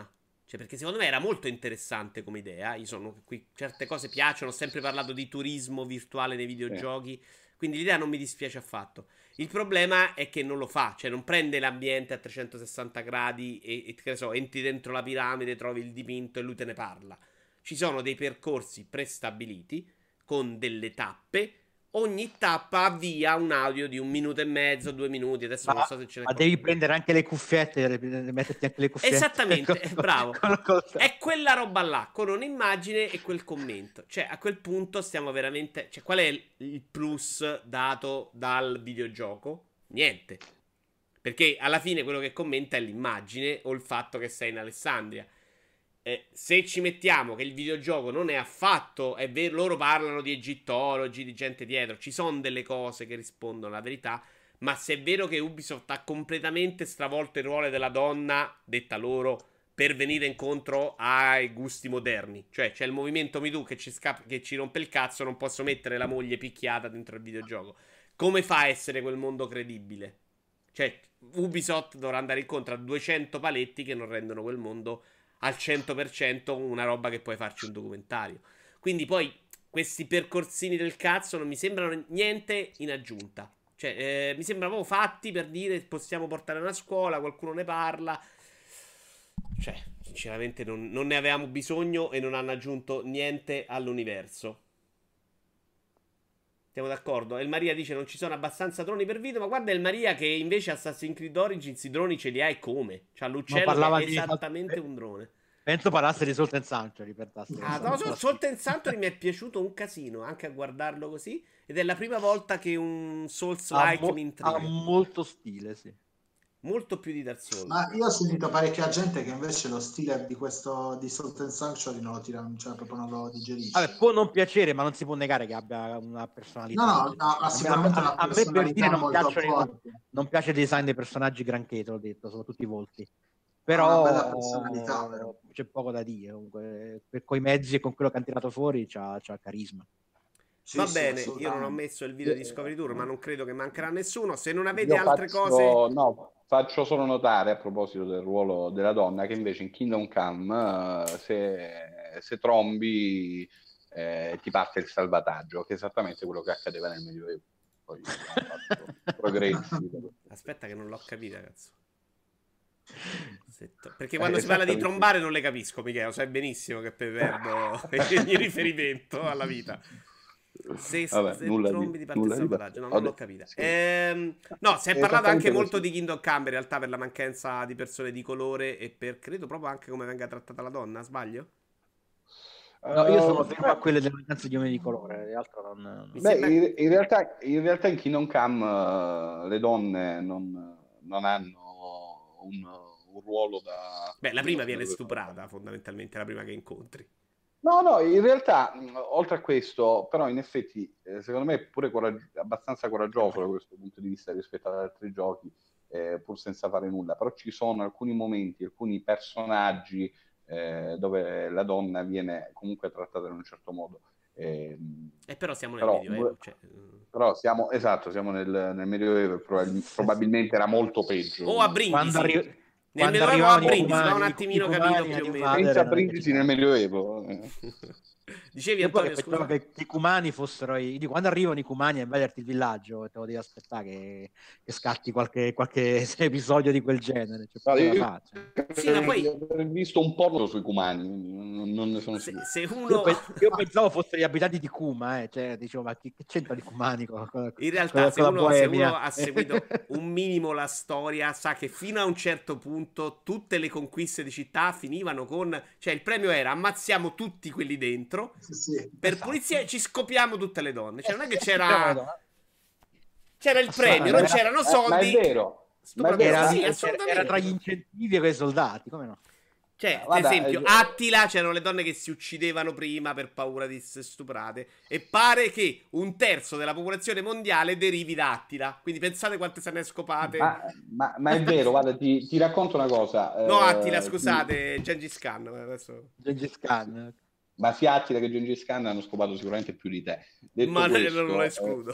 Eh, detto questo, eh, qui nei dintorni, in provincia di Brindisi, c'è un paese di 5.000 anime, si chiama San Michele Salentino, eh, dove eh, effettivamente i tratti somatici dei, degli abitanti di San Michele Salentino eh, ricordano un po' quelli dei Saraceni e, e, la cosa pare sia dovuta in effetti a qualche oh, conquista vabbè, dell'epoca. Allora si saranno un po' mischiati. Vabbè, sì, sì, un po' di, però rimane comunque la cosa, cioè hanno comunque tratti. In Italia ci sono passati tutti, ci sono passati per quei voglia. Esattamente. Va bene, cioè, io direi che in che, epoca, stu... in che, epoca, sfigata sei nato, Vince? Vince, neanche, neanche per... io potevo essere almeno stuprato, conquistato, e invece manco quello. Devi essere il balivo, il balivo di, non so, di... Senti, Tony, Tony, è proprio un altro livello, cioè il balivo, signori. Vabbè, eh, siamo qui. Detto questo, io vi ringrazierei. Ringrazio Antonio Pizzo, anche se oggi si è presentato in ritardo, però.